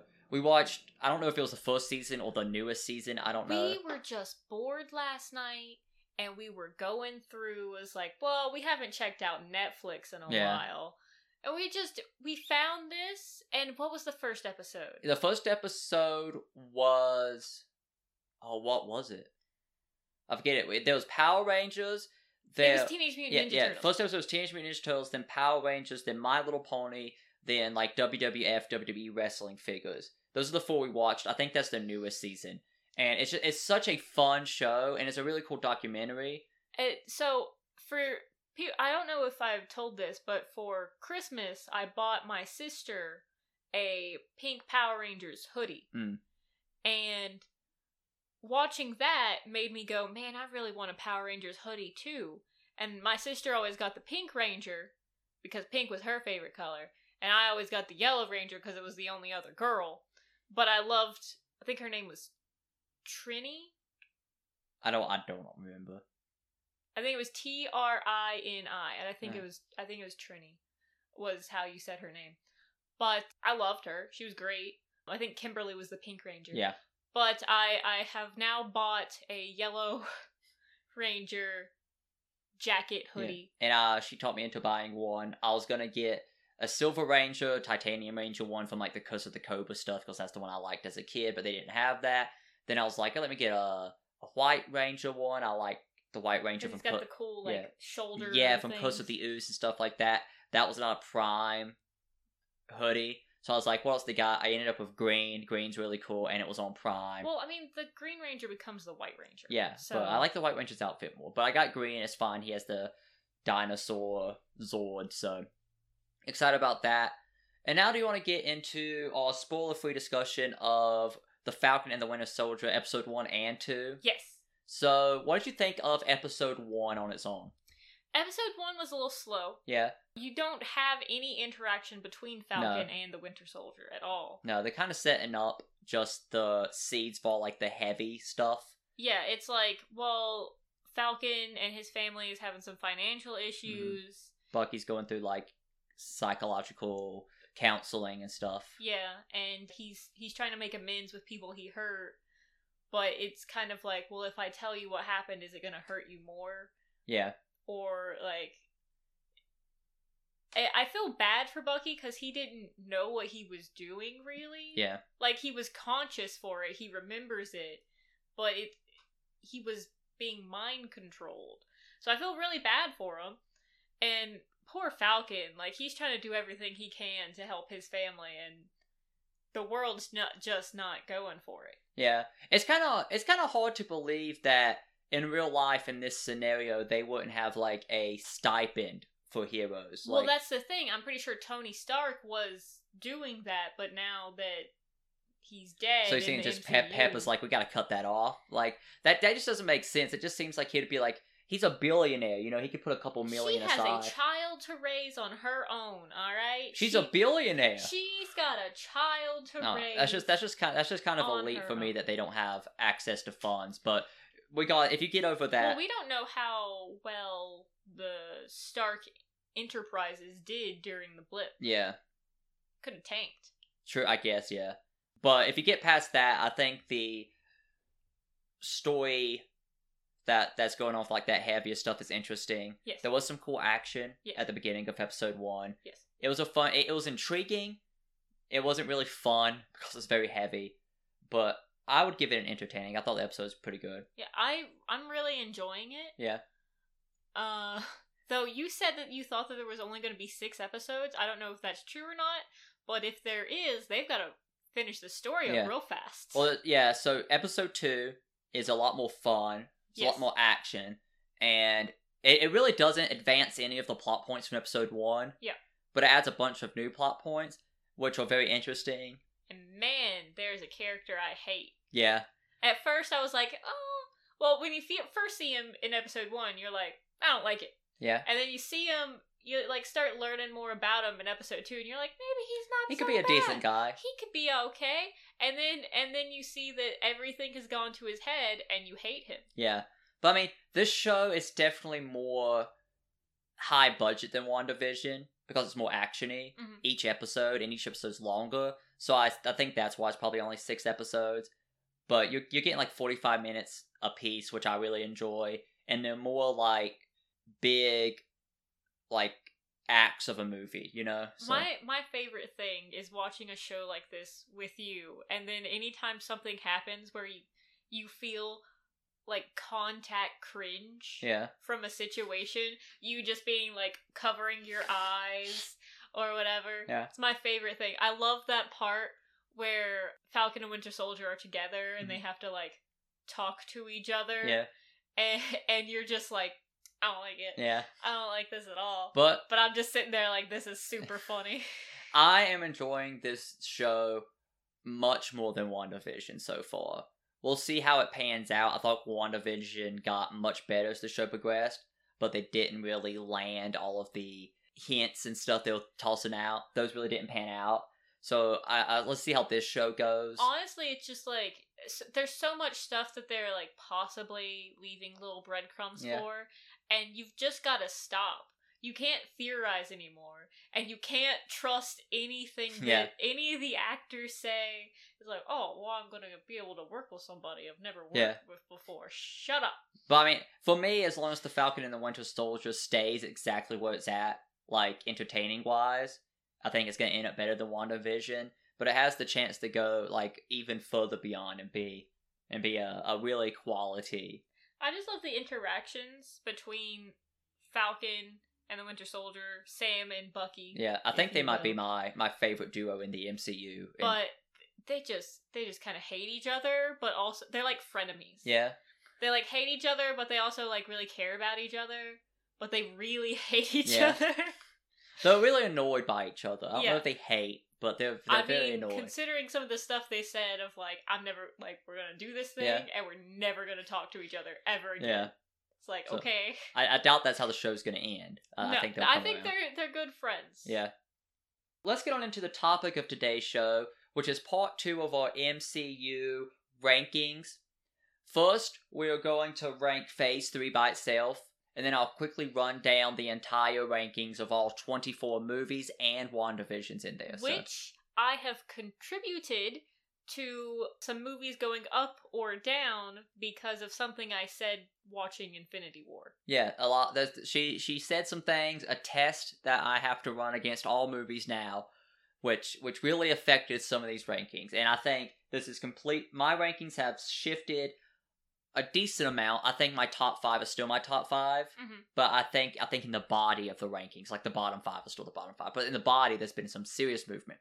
So just Phase 3 ranked, because we did Phase 1 and Phase 2 last episode, just Phase 3, out of the 11 Phase 3 movies, I think the worst of those is Ant-Man and the Wasp, but I still gave it an entertaining. I mean, It felt like just another movie to me. It's just, I didn't really care. Yeah. They're like, and I don't understand the thing of like, Ant-Man went to Germany and fought alongside Captain America, and now Hope and Hank are on the run because it was their technology. Yeah. It's like, well, he stole the technology from them. He took it somewhere without their permission. It's not their fault. Yeah. I don't understand. Yeah, I don't get that plot point either. For me, it's like Paul Rudd is great as Ant-Man. He's funny. I really enjoy watching him. But just everything in the movie, I was like, it doesn't, like, this is happening, it's whatever, it's just another MCU movie, it's not nothing special. I mean, it's important to the plot for Endgame, but it's just kind of, like, there. Yes, yeah, so it's 2 hours to kind of explain one thing. I mean, it literally, it's, hey, this is all about the quantum realm, and then at the end credit scene, they're like, but he could survive in the quantum realm for 5 years. Yeah. So there you have it. There you go. I gave it an entertaining. I think it's the worst of Phase 3. Next up is Guardians of the Galaxy Volume 2.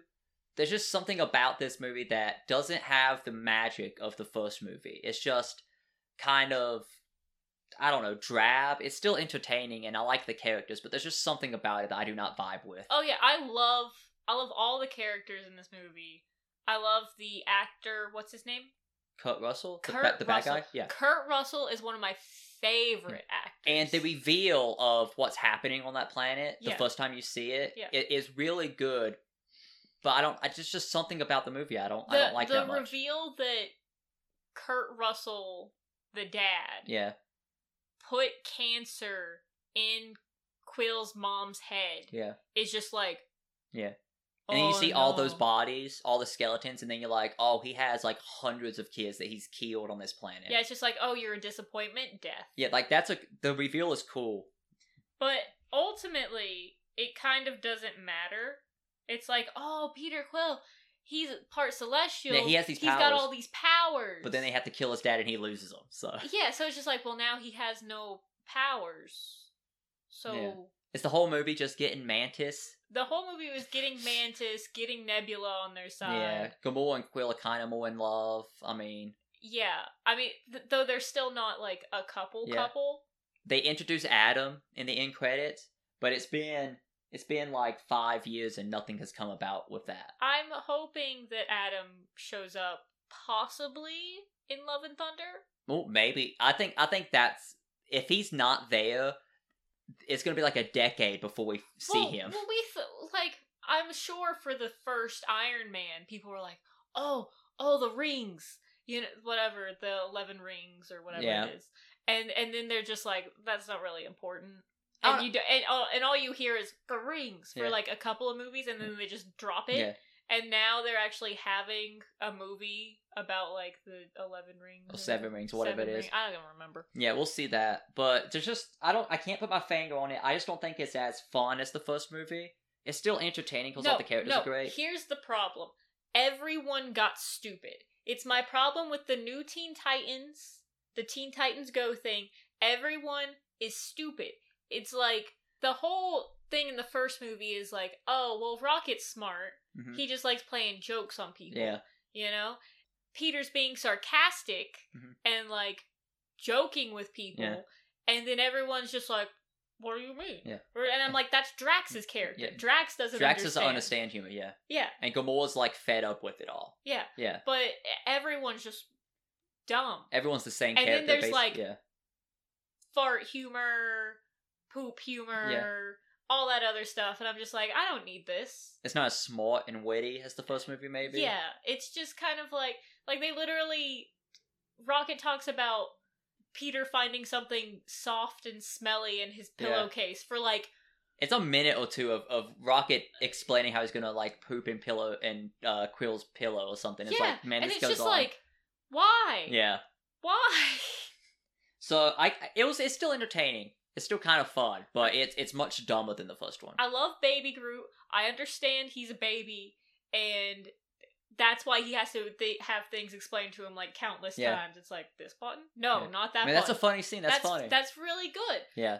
But maybe just have Drax stupid, and then Baby stupid. Yeah. But like Mantis always are like also being dumb. It's just like everyone's dumb in this movie, and I don't like it. Next up at number 9, I have Captain Marvel. I feel like the movie's fine. My favorite part is Samuel Jackson, but I feel like a part of this being so low for me, I think it's entertaining, is the fact that I don't think Marvel cares about Captain Marvel. I think that Captain Marvel feels to me like a movie that the CEOs of Disney and Marvel, whoever, were like, we need... like a standalone female superhero movie. Let's set it in the 90s and let's just really, try to make the audience that we want this movie to be for like this movie.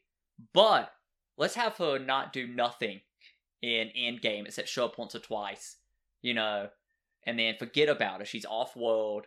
There's no, like, planned sequel for this movie as far as I know. It just seems like... They really need a sequel. Just, like... Show me what she's been doing. Yeah. Like, what? There's countless other planets out there, and they don't have the Avengers. I'm like, okay, cool. What did you do for them? Yeah. I feel like maybe Marvel has the problem with Captain Marvel that DC has with Superman, right? And they are going about it two completely different ways. In Justice League, Superman is there, and he can single-handedly solve all problems. Yep. In MCU, Captain Marvel could basically defeat most villains, if not all of them. Yeah. So they just decide to have her not there. She's nowhere to be found. And that's how they solve the problem. Look, and it kind of just ruins... It's like in Far From Home, and they're like, well, why can't any of the other Avengers do it? They're not here right now. Yeah. It's like, where? What are they doing? Well, I mean, Thor, you know, Thor is gone. That makes sense. Thor's off-world. Hulk is doing nothing, apparently. I mean, Hulk could do something. He's smart Hulk. That's what I'm saying. No, apparently he's just not doing anything. Yeah. Captain America and Iron Man are gone. Out of the picture. Black Widow's gone. Yeah. Clint's probably with his family. He doesn't want to be part of this anymore, I doubt. Yeah. And what could he do against the elementals? But, I mean, what could Spider-Man do? He just has the... Yeah. The web shooties. You have who? I mean, who else is like Doctor Strange? Doctor Strange. He could do something. He could definitely help, and he would have like immediately see through Quentin Beck. Yeah, like immediately. Mysterio. I understand in real life why Black Panther can't do anything. Yeah. By the time Far From Home came out, he was like, you know, he can't be Black Panther anymore. Yeah. So I understand that, and then they're just like, Captain Marvel's not here. That's her almost entire character. She's not here. Don't invoke her name. So. There you go. I feel like it's an entertaining movie, but it's not important to the MCU because the MCU doesn't really care about her so far. Yeah. Next up, I have Avengers: Infinity War, entertaining, basically solely because it fell probably 5 or more spots because of what Courtney explained to me. Courtney, do you want to explain why Infinity War has fallen so far on my list? The problem that I have with Infinity War, like I love Endgame. It might be my top movie, honestly. Infinity War, nothing happens that matters. Nothing matters at all in this movie. They do all of this stuff to try and stop Thanos from getting the stones, and it doesn't matter. He gets all the stones, he wins. Yeah, if the heroes did nothing, Thanos would have got the stones and done the exact same thing they does at the end of the movie. Yes. So it's just 2.5 hours of you watching stuff that in the end doesn't matter. Yeah, watch a movie where everything fails in the end. Yeah. I mean, it's fun. It's a fun movie at times. It really makes me want to see Love and Thunder because I want to see Thor and the Guardians interact more. But it's just like, let's go through it. We've got Vision. They take him to Wakanda, and that takes a long time, apparently. And then they're trying to get the stone separated from his head, which apparently could work. Could have worked. They could have done that.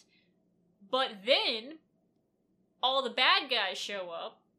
So the whole, we gotta get him to Wakanda so we can get the stone out of his head. That didn't work. Now we're fighting.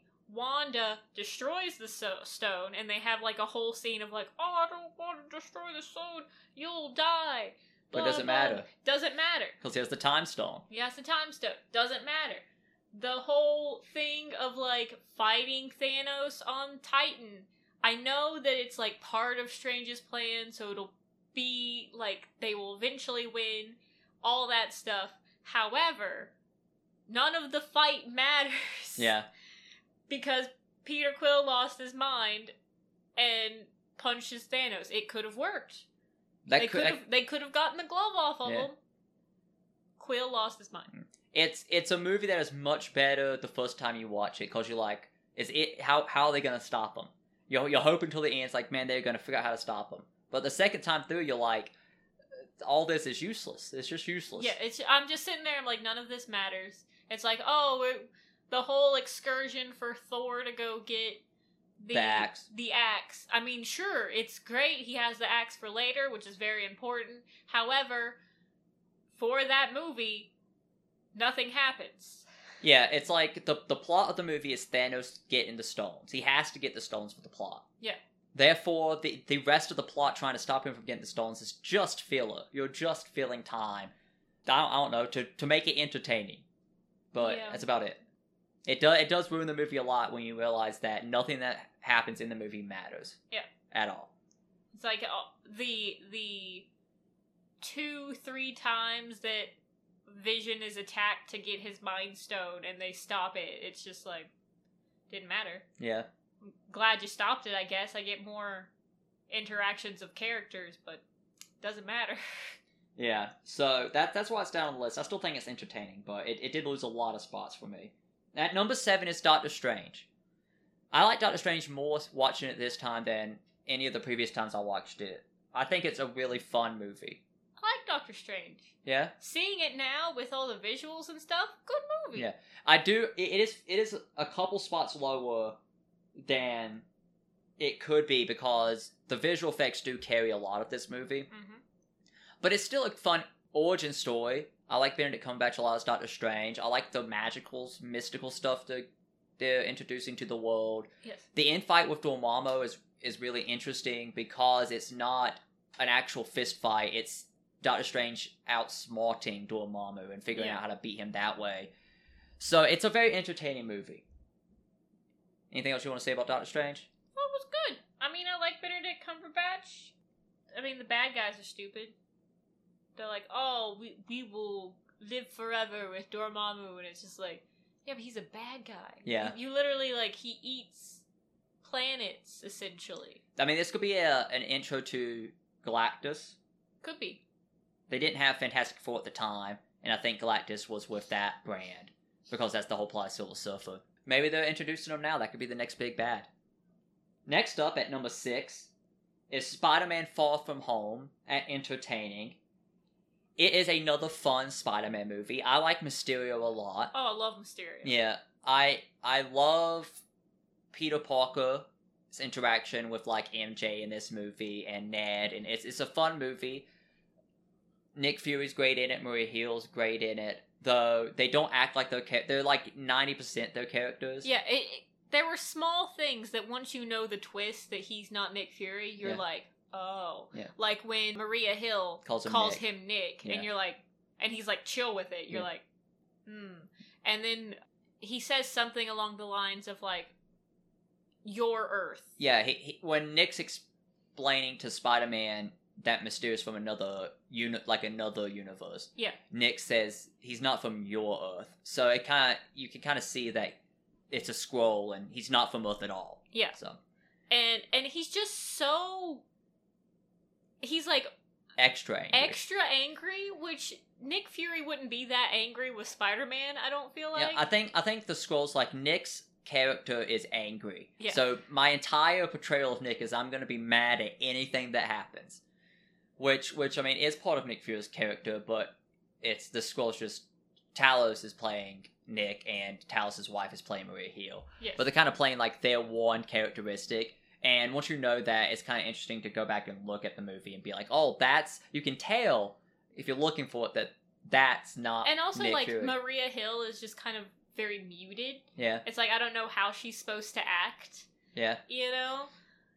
Like, I feel like she would be much more compassionate with Spider-Man. Yeah. So, I mean, I enjoy the movie. I like all the actors. It's entertaining. I feel like Michael Keaton's Vulture, he gives a better performance... than Jake Gyllenhaal's Mysterio, so that elevates the first Spider-Man for me. This is another fun Spider-Man movie. There's nothing really plain about with it. And bringing back J. Jonah Jameson. Yeah. The one, the only. J.K. Simmons. J.K. Simmons. Yeah, he's great. I can't wait for the next movie. The end credits of this movie really advances what's going on in the MCU as well with... Nick Fury being on this space base with all the Skrulls and kind of... Well, like, watching it, too, I'm watching the movie, and we get to J. Jonah Jameson saying that, like, Spider-Man's Peter Parker, or letting the video do it. Yeah. Which, can't believe Quentin Beck decided to do that with his dying breath.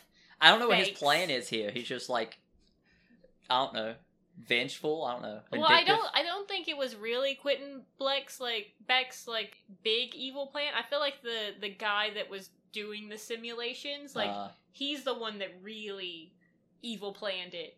But it's interesting, and I really need the next movie to come out, or one of these TV shows to mention, like, the whole thing of Peter Parker being Spider-Man. Yeah, I need that to happen. Because WandaVision didn't mention it. Falcon Winter Soldier hasn't mentioned it. I don't think they're going to. Black Widow is a prequel, so it hasn't happened yet in that movie. And probably not going to be mentioned. So I need something, Disney. So come on. I don't know what's going to happen. But It just, it, like, that made me so anxious. And it's been 2 years now and then nothing. I mean, Tony Stark wanted Peter Parker to come out as Spider-Man and, like, accept everything. Yeah. But I don't think he's ready for that. Yeah, it's the next movie is a new take on Spider-Man because everyone knows. Aunt May knows, Ned knows, MJ knows. The important people to Spider-Man already knew. Yeah. So it was just sort of... Now the world knows. Now the world knows. The next movie will probably be like he's worried about his family being targeted and MJ being targeted. Well, I mean, the only downside is we're not going to get the, like, classic Spider-Man... He's delivering pizzas or working at the Daily Bugle. That's not the take they're going with. So, we're not going to get him being that Spider-Man. But I'm interested to see where it goes. It's supposed to be... I think it's supposed to be a multiverse movie. That's the rumors. So, we'll see. We'll see what happens. Maybe he'll be like, what did you guys do when you were out of the Spider-Man? Like, they're like, we've never been out of the Spider-Man. I don't know what you're talking about. It's so, like, cool. The next movie on my list at number 5 is Black Panther. Excellent. I love Black Panther. Yeah, it's a great movie. The music's great. Michael B. Jordan is the best part of this movie. His acting is astounding. Chadwick Boseman, fantastic. I think the final act kind of brings it down a bit for me. The final fight was just kind of like, it's just Black Panther fighting Black Panther. Yeah, it kind of devolves. It's not the smart, hey, let's with Dormammu or the way Thor Ragnarok ends when we get to that. It's just another two superheroes with the same powers fighting each other, and it's all CG because they're in their complete outfits. And I will once again say, if these people just talk to each other, yeah, instead of just being like, well, your dad killed my dad and I didn't get everything that I should have had. It's like, I'm not my dad. You know, I'm tired of this plot line. Yeah, I really am. Like, I understand that it's, like, his cousin, but, they could have just talked it out in that scene where he comes into the throne room, like, he's bound, and he's like, listen, dude, we don't have to do this here, let me just talk this out with you, I'm so sorry, I just found out what happened, literally never knew, no one has told anyone about this, let me talk it out with you. Yeah, we can make it right. No. The only person that I could see him actually holding a grudge against is, like, the shaman guy. I forget his name. Yeah, the guy who he kills. The guy he turned on his dad. That's, like, the only guy who's, like, still alive who is directly responsible for those events. I think, like, at one point he calls him Uncle James. Yeah, which is just like, I remember you. Yeah. Okay. So I understand that, but I guess that's your pet peeve of some of these movies, is you can just talk your way out of these. Just talk your way. Like, it's just boys fighting for no reason. And then he burns all the purple... The heart herb plants. And I'm like, girl, why did you not grab some more of those plants so you could replant? Yeah. I'm interested to see where the next one goes. I think the director just said it's going to focus on the culture of Wakanda. I do not think there's going to be an actual Black Panther in the next film. Well, they burned all the purple herbs, so... I guess that was fortuitous for them, since they don't have another one. I really like Black Panther. It's a really good movie. I think if... There's a lot of conveniences. Yeah? It's like, oh, he didn't kill him before he threw him off the waterfall. It was kind of like Bucky treatment. Yeah. It was like, oh, he got thrown off into the water. Yeah, Michael Jordan could have easily killed. It's cold there, so... Still alive. Yeah. You're not dead till you're warm and dead. Yeah. I think that Black Panther, if Chadwick Boseman hadn't died, would be the obvious choice for the leader of the Avengers. He has the means, like Tony Stark. He is a leader, because he's a king, obviously. He's, a natural-born leader. He's been raised to be so. And I feel like he would have been the de facto new leader of the Avengers. I don't know. We've sort of seen how T'Challa was, and he's very revenge kind of based. Like, he could have easily talked that out with his cousin, didn't do it. And when he thought Bucky killed his family, even though Bucky might not have been the one to do it. Well, I think at the end of Civil War, you see he knows then that Zemo's the one who killed his family. And at the end of Civil War, T'Challa says, I am done. I have seen what living a life based on vengeance can do. I am done living that way. You know, and he just arrests Zemo. Yeah, but also it's, I don't know. So I'm curious to see who the new leader of the Avengers is going to be. They kind of set it up to be Spider-Man, but I do not think he's ready for that role, even still. Well, I mean, he's got some turmoil to deal with, apparently. Yeah. So next on my list at number 4 is Spider-Man: Homecoming. This movie is very good.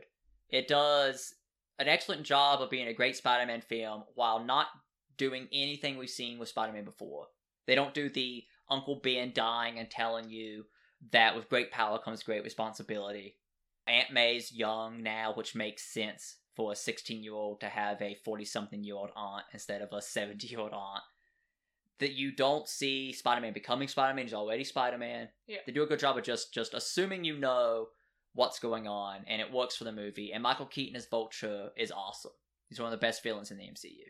The Vulture's really cool, and I really like in the end where he's like, I don't know who Spider-Man is. Yeah. Clearly knows who Spider-Man is.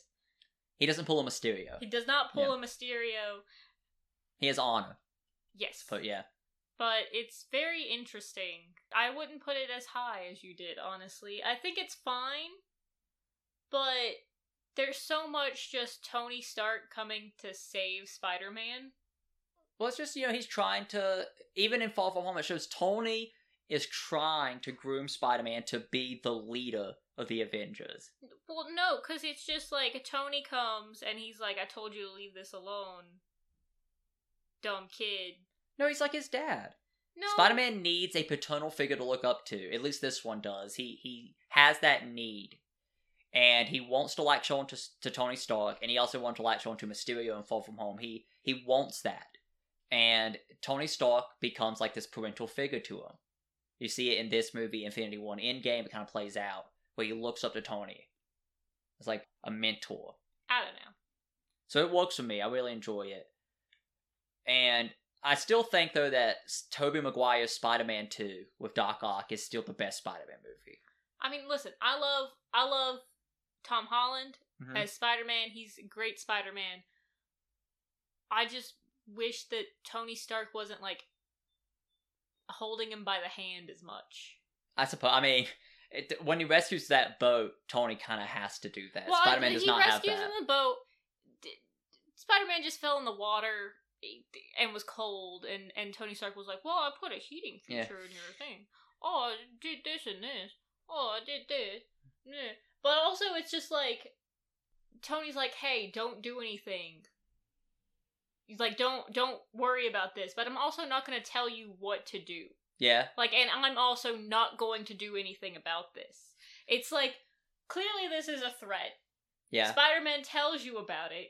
You should be either like, oh cool, you can Tony take lead on this. Tony called the FBI. He did do something. No! It didn't matter! Because Spider-Man came through. It wasn't important. You don't think so? I feel like it was fine, but I want, like, I don't think he's Spider-Man yet. You don't think he's Spider-Man yet? Spider-Man doesn't need someone to look up to.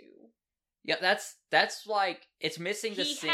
He had Uncle Ben who he looked up to, and now it's like he's trying to replace his Uncle Ben or his actual dad. Well, you don't know if Tom Holland's Spider-Man looked up to Uncle Ben. Well, he took Uncle Ben's suitcase with him. I don't know. It might have been the one that May owned. Like, I don't know this Tom Holland. I know it's I feel like Tom Holland's missing that scene that's in Tobey Maguire's Spider-Man 2, and it's also in the Miles Morales video game that just came out, right? Uh-huh. Where in Tobey Maguire's Spider-Man, and there's a very similar scene, I'm not going to spoil it for the Miles Morales video game, but it sends the same message. Tobey Maguire's holding the train, right? And he's like ripping his clothes apart. They put that in every movie. No, it's not in Tom Holland's movie. He doesn't have... The scene is Tobey Maguire's holding the train, right? Mm-hmm. And he stops it himself, right? Yeah. But he passes out. And his mask comes off, and the crowd, like, carries him, right? And they put his mask back on, and everyone's like, we didn't see anything. We don't know who you are. It's cool. And in the Miles Morales video game, there's that same scene where they clearly know who this guy is, but they're like, it's cool. You know, you saved us. You're the hero. And Tom Holland doesn't have that moment yet where he's kind of like, the neighborhood takes him in as like their hero and they're going to protect him as well. I feel like we need that scene. I suppose. So I really enjoyed it though. I think it's a very fun movie. Tony Stark in this movie, I think, also helps it a little bit for me because I love Iron Man. Next up at number 3 in Phase 3 is Captain America: Civil War. I had always ranked this movie high on the MCU list for me. Mm-hmm. And every time I listen to someone rank it on a podcast or read an article, everyone's like, Civil War is not that great. After watching it, I think it's an excellent. I think it's still one of the best MCU movies. I really enjoy this film. It's just another thing where people would just talk stuff out, though. No, I can understand where Iron Man's coming from. Like, just like Black Panther, Killmonger, his Uncle James is the reason his dad died. Bucky is the reason Iron Man's parents are dead. Listen, I understand. Yeah. I understand that Bucky killed these people, but he, again, wasn't in his right mind. It's like, technically he did it, but he didn't mean to do it. He didn't probably want to do it. Yeah, I mean, you know, it goes along with the whole Avengers message, you know? Someone has to pay for this. Tony Stark's an Avenger. He has to get vengeance. And the only person who can pay is Bucky, so you gotta take that pound of flesh. Well, it's too bad his $61.4 million therapy session didn't really help him through the issue. I think it made it worse, honestly. The beginning was like watching that scene play out. Yeah. It's just he's kind of reliving bad memories. I think the point is to just let it fade away. You can't relive your bad memories, dude. Just time will heal it if you just, you know, continue with your life. And he's kind of living in that. He probably should have gotten actual therapy. Yeah. But those glasses are just making him relive that moment, you know? Tony Stark, philanthropist, playboy, Iron Man, his own therapist. Yeah, billionaire. It works for him. But this movie's really good. I like it a lot. We introduced Black Panther and Spider-Man in this film, and both of those introductions work. I like the fight scenes. The ending is great. I like Zemo's character. I'm excited to see him again in The Falcon and the Winter Soldier. I think this is an excellent film. Poor Rhodey. Yeah, poor Rhodey. But he's fine now. He's got his robotic legs. Though it doesn't seem like he can wear them in the war machine suit. I think he can. Well, no, in Endgame, when the suit goes down and he has to get out of it, he's crawling with his arms. He can't, like, move his legs, it looks like. Well, it might have just, like, broken it. Like, broke his suit. Okay, that could have been true, but I really like Civil War. At number 2, in Phase 3, I have Avengers: Endgame, and I gave an epic to it, because I feel like it's a great movie, but it's also the culmination of the entire MCU, basically, at least up to this point. And the fact that they pulled it off is great, but it is a very heavy movie emotionally, so I don't know if I'd throw it on in the background constantly. Listen. It's my top movie, I believe. Of the entire MCU. And rewatchability is kind of meh for me. Hmm. It's like, I mean, we were watching it. How many times I cry? Well, if the entire movie is one continuous crying, does that count as... I did not cry the whole movie, but I did cry. Several times, on my birthday. Yeah. In the morning. Yeah. Why did we do this to ourselves? But... it's really funny, and it's a fun movie as well at times. I mean, it's heavy, and we lose great people, but most of them, the people we do lose, it's not because, like, the bad guy killed them. Mm. It's because they sacrificed themselves for the cause, or in Captain America's case, he just wanted to live his life. Like, this movie does a great job of showing you who Tony Stark and Steve Rogers actually are. Yeah. Tony Stark, his entire arc in the MCU is to become Iron Man.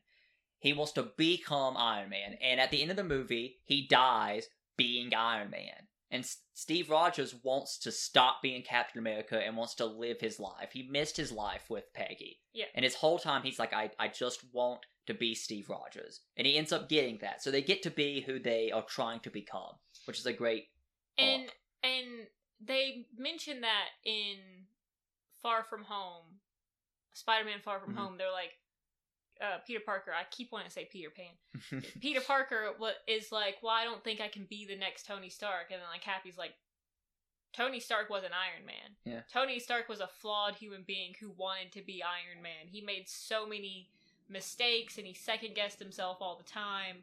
But eventually he was Iron Man. Yeah. And he sacrificed himself for the good of the world. Captain America had already sacrificed himself countless times for the good of the world, and now it was time for him to rest and just be able to live his life, and that's great.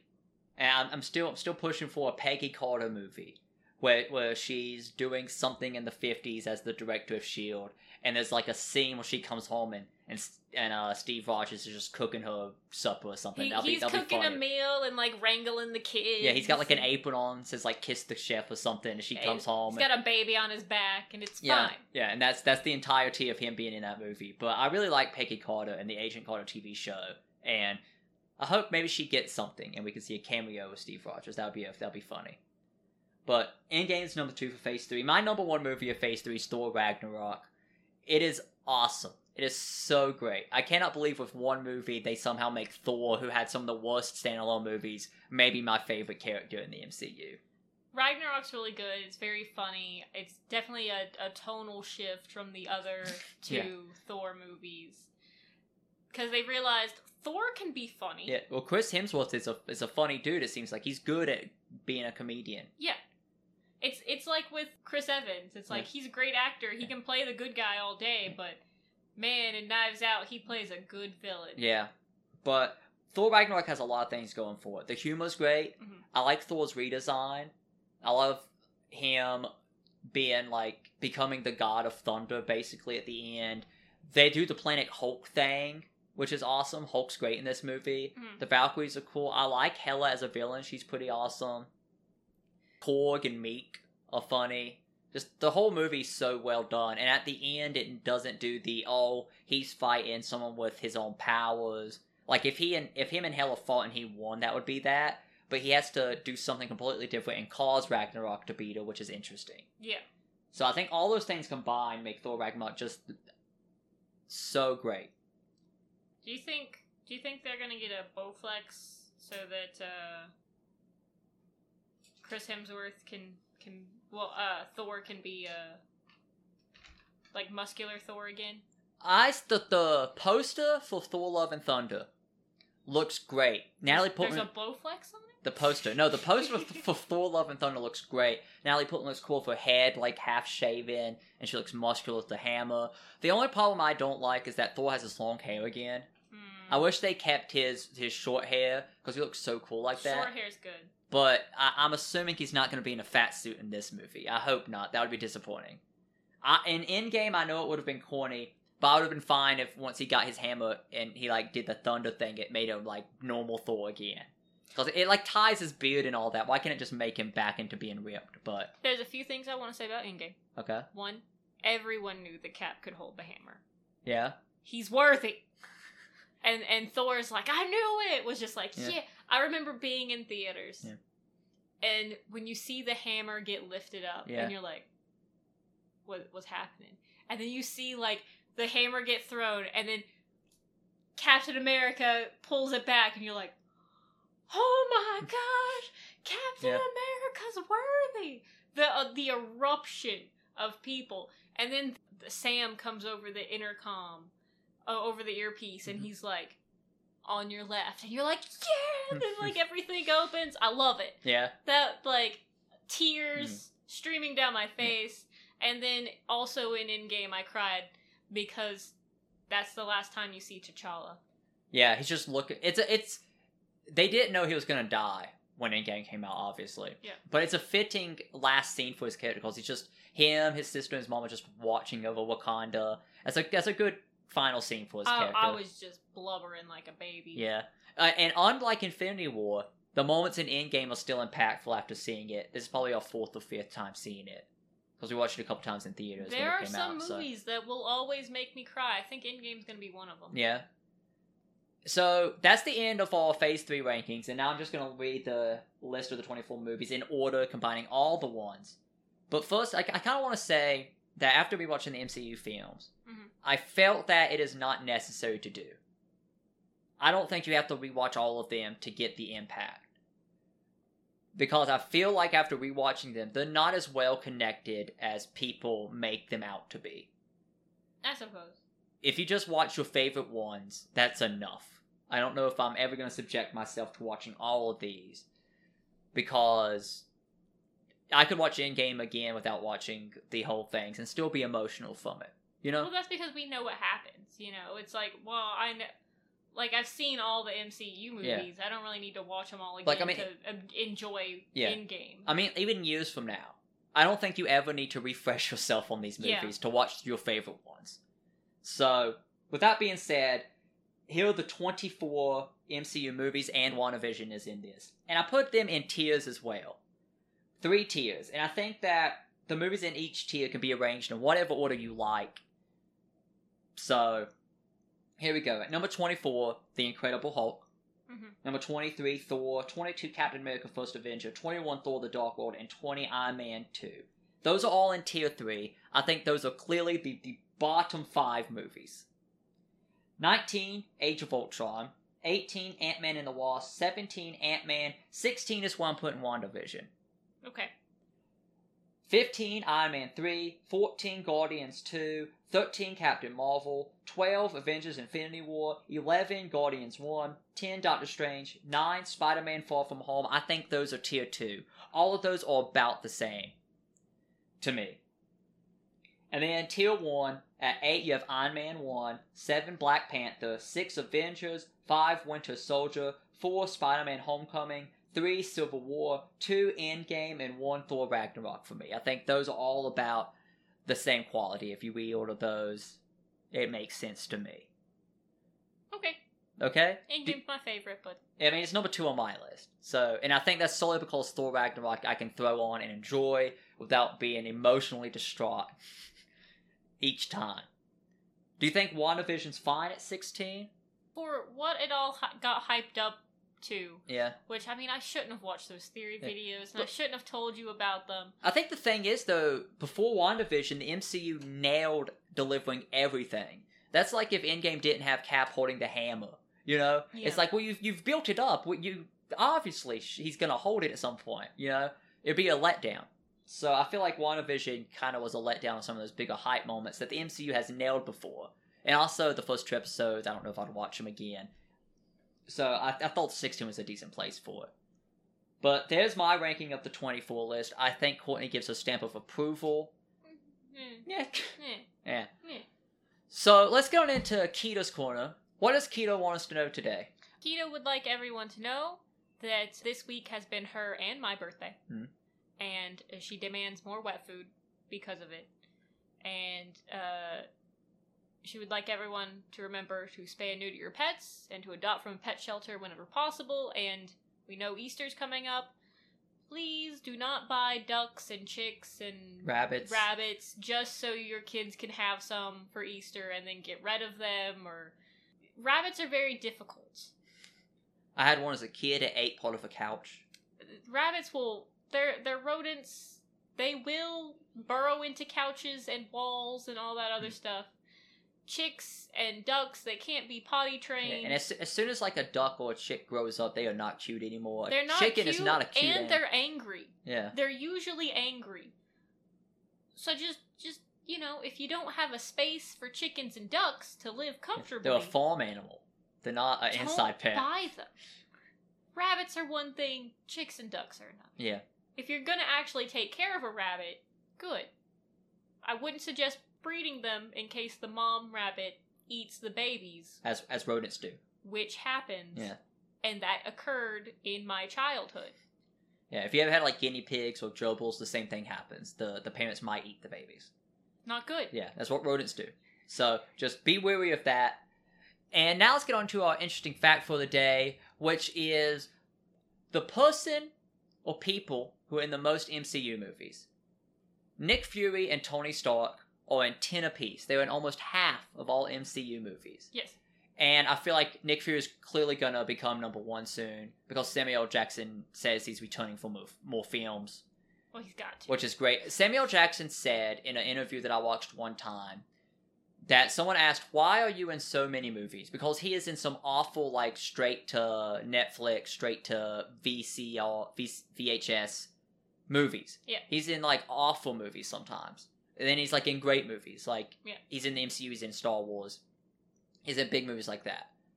And he said, the thing I've wanted to be since I was a little kid is an actor. And I love being an actor. So I'll be in anything someone wants me to be in. So he's clearly going to continue being Nick Fury. He's like Nick Cage. Yeah. He said something... But Nick Cage got offered way worse movies. Yeah, Samuel Jackson's a better actor, yeah. First of all. But he said something about, like, Attack of the Clones. There was an interview, I think it's on the special features for the Blu-rays on. Yeah. He's talking about filming the fight scene in the arena on Geonosis in Attack of the Clones. Mm-hmm. And he's like, I didn't have a problem running around in this blue screen with a stick yelling and pretending I'm fighting stuff. Because I used to do that as a kid when I watched Star Wars originally. Yeah. He's like, that's what I did. And he's like, so it's fine with me. This is what I pretended to do as a child. I can pretend to do this now for money. Yeah. So, I think Samuel Jackson's great because he seems to love just being there. It's crazy that out of all the Avengers, it seems like Thor's going to get the most standalone films.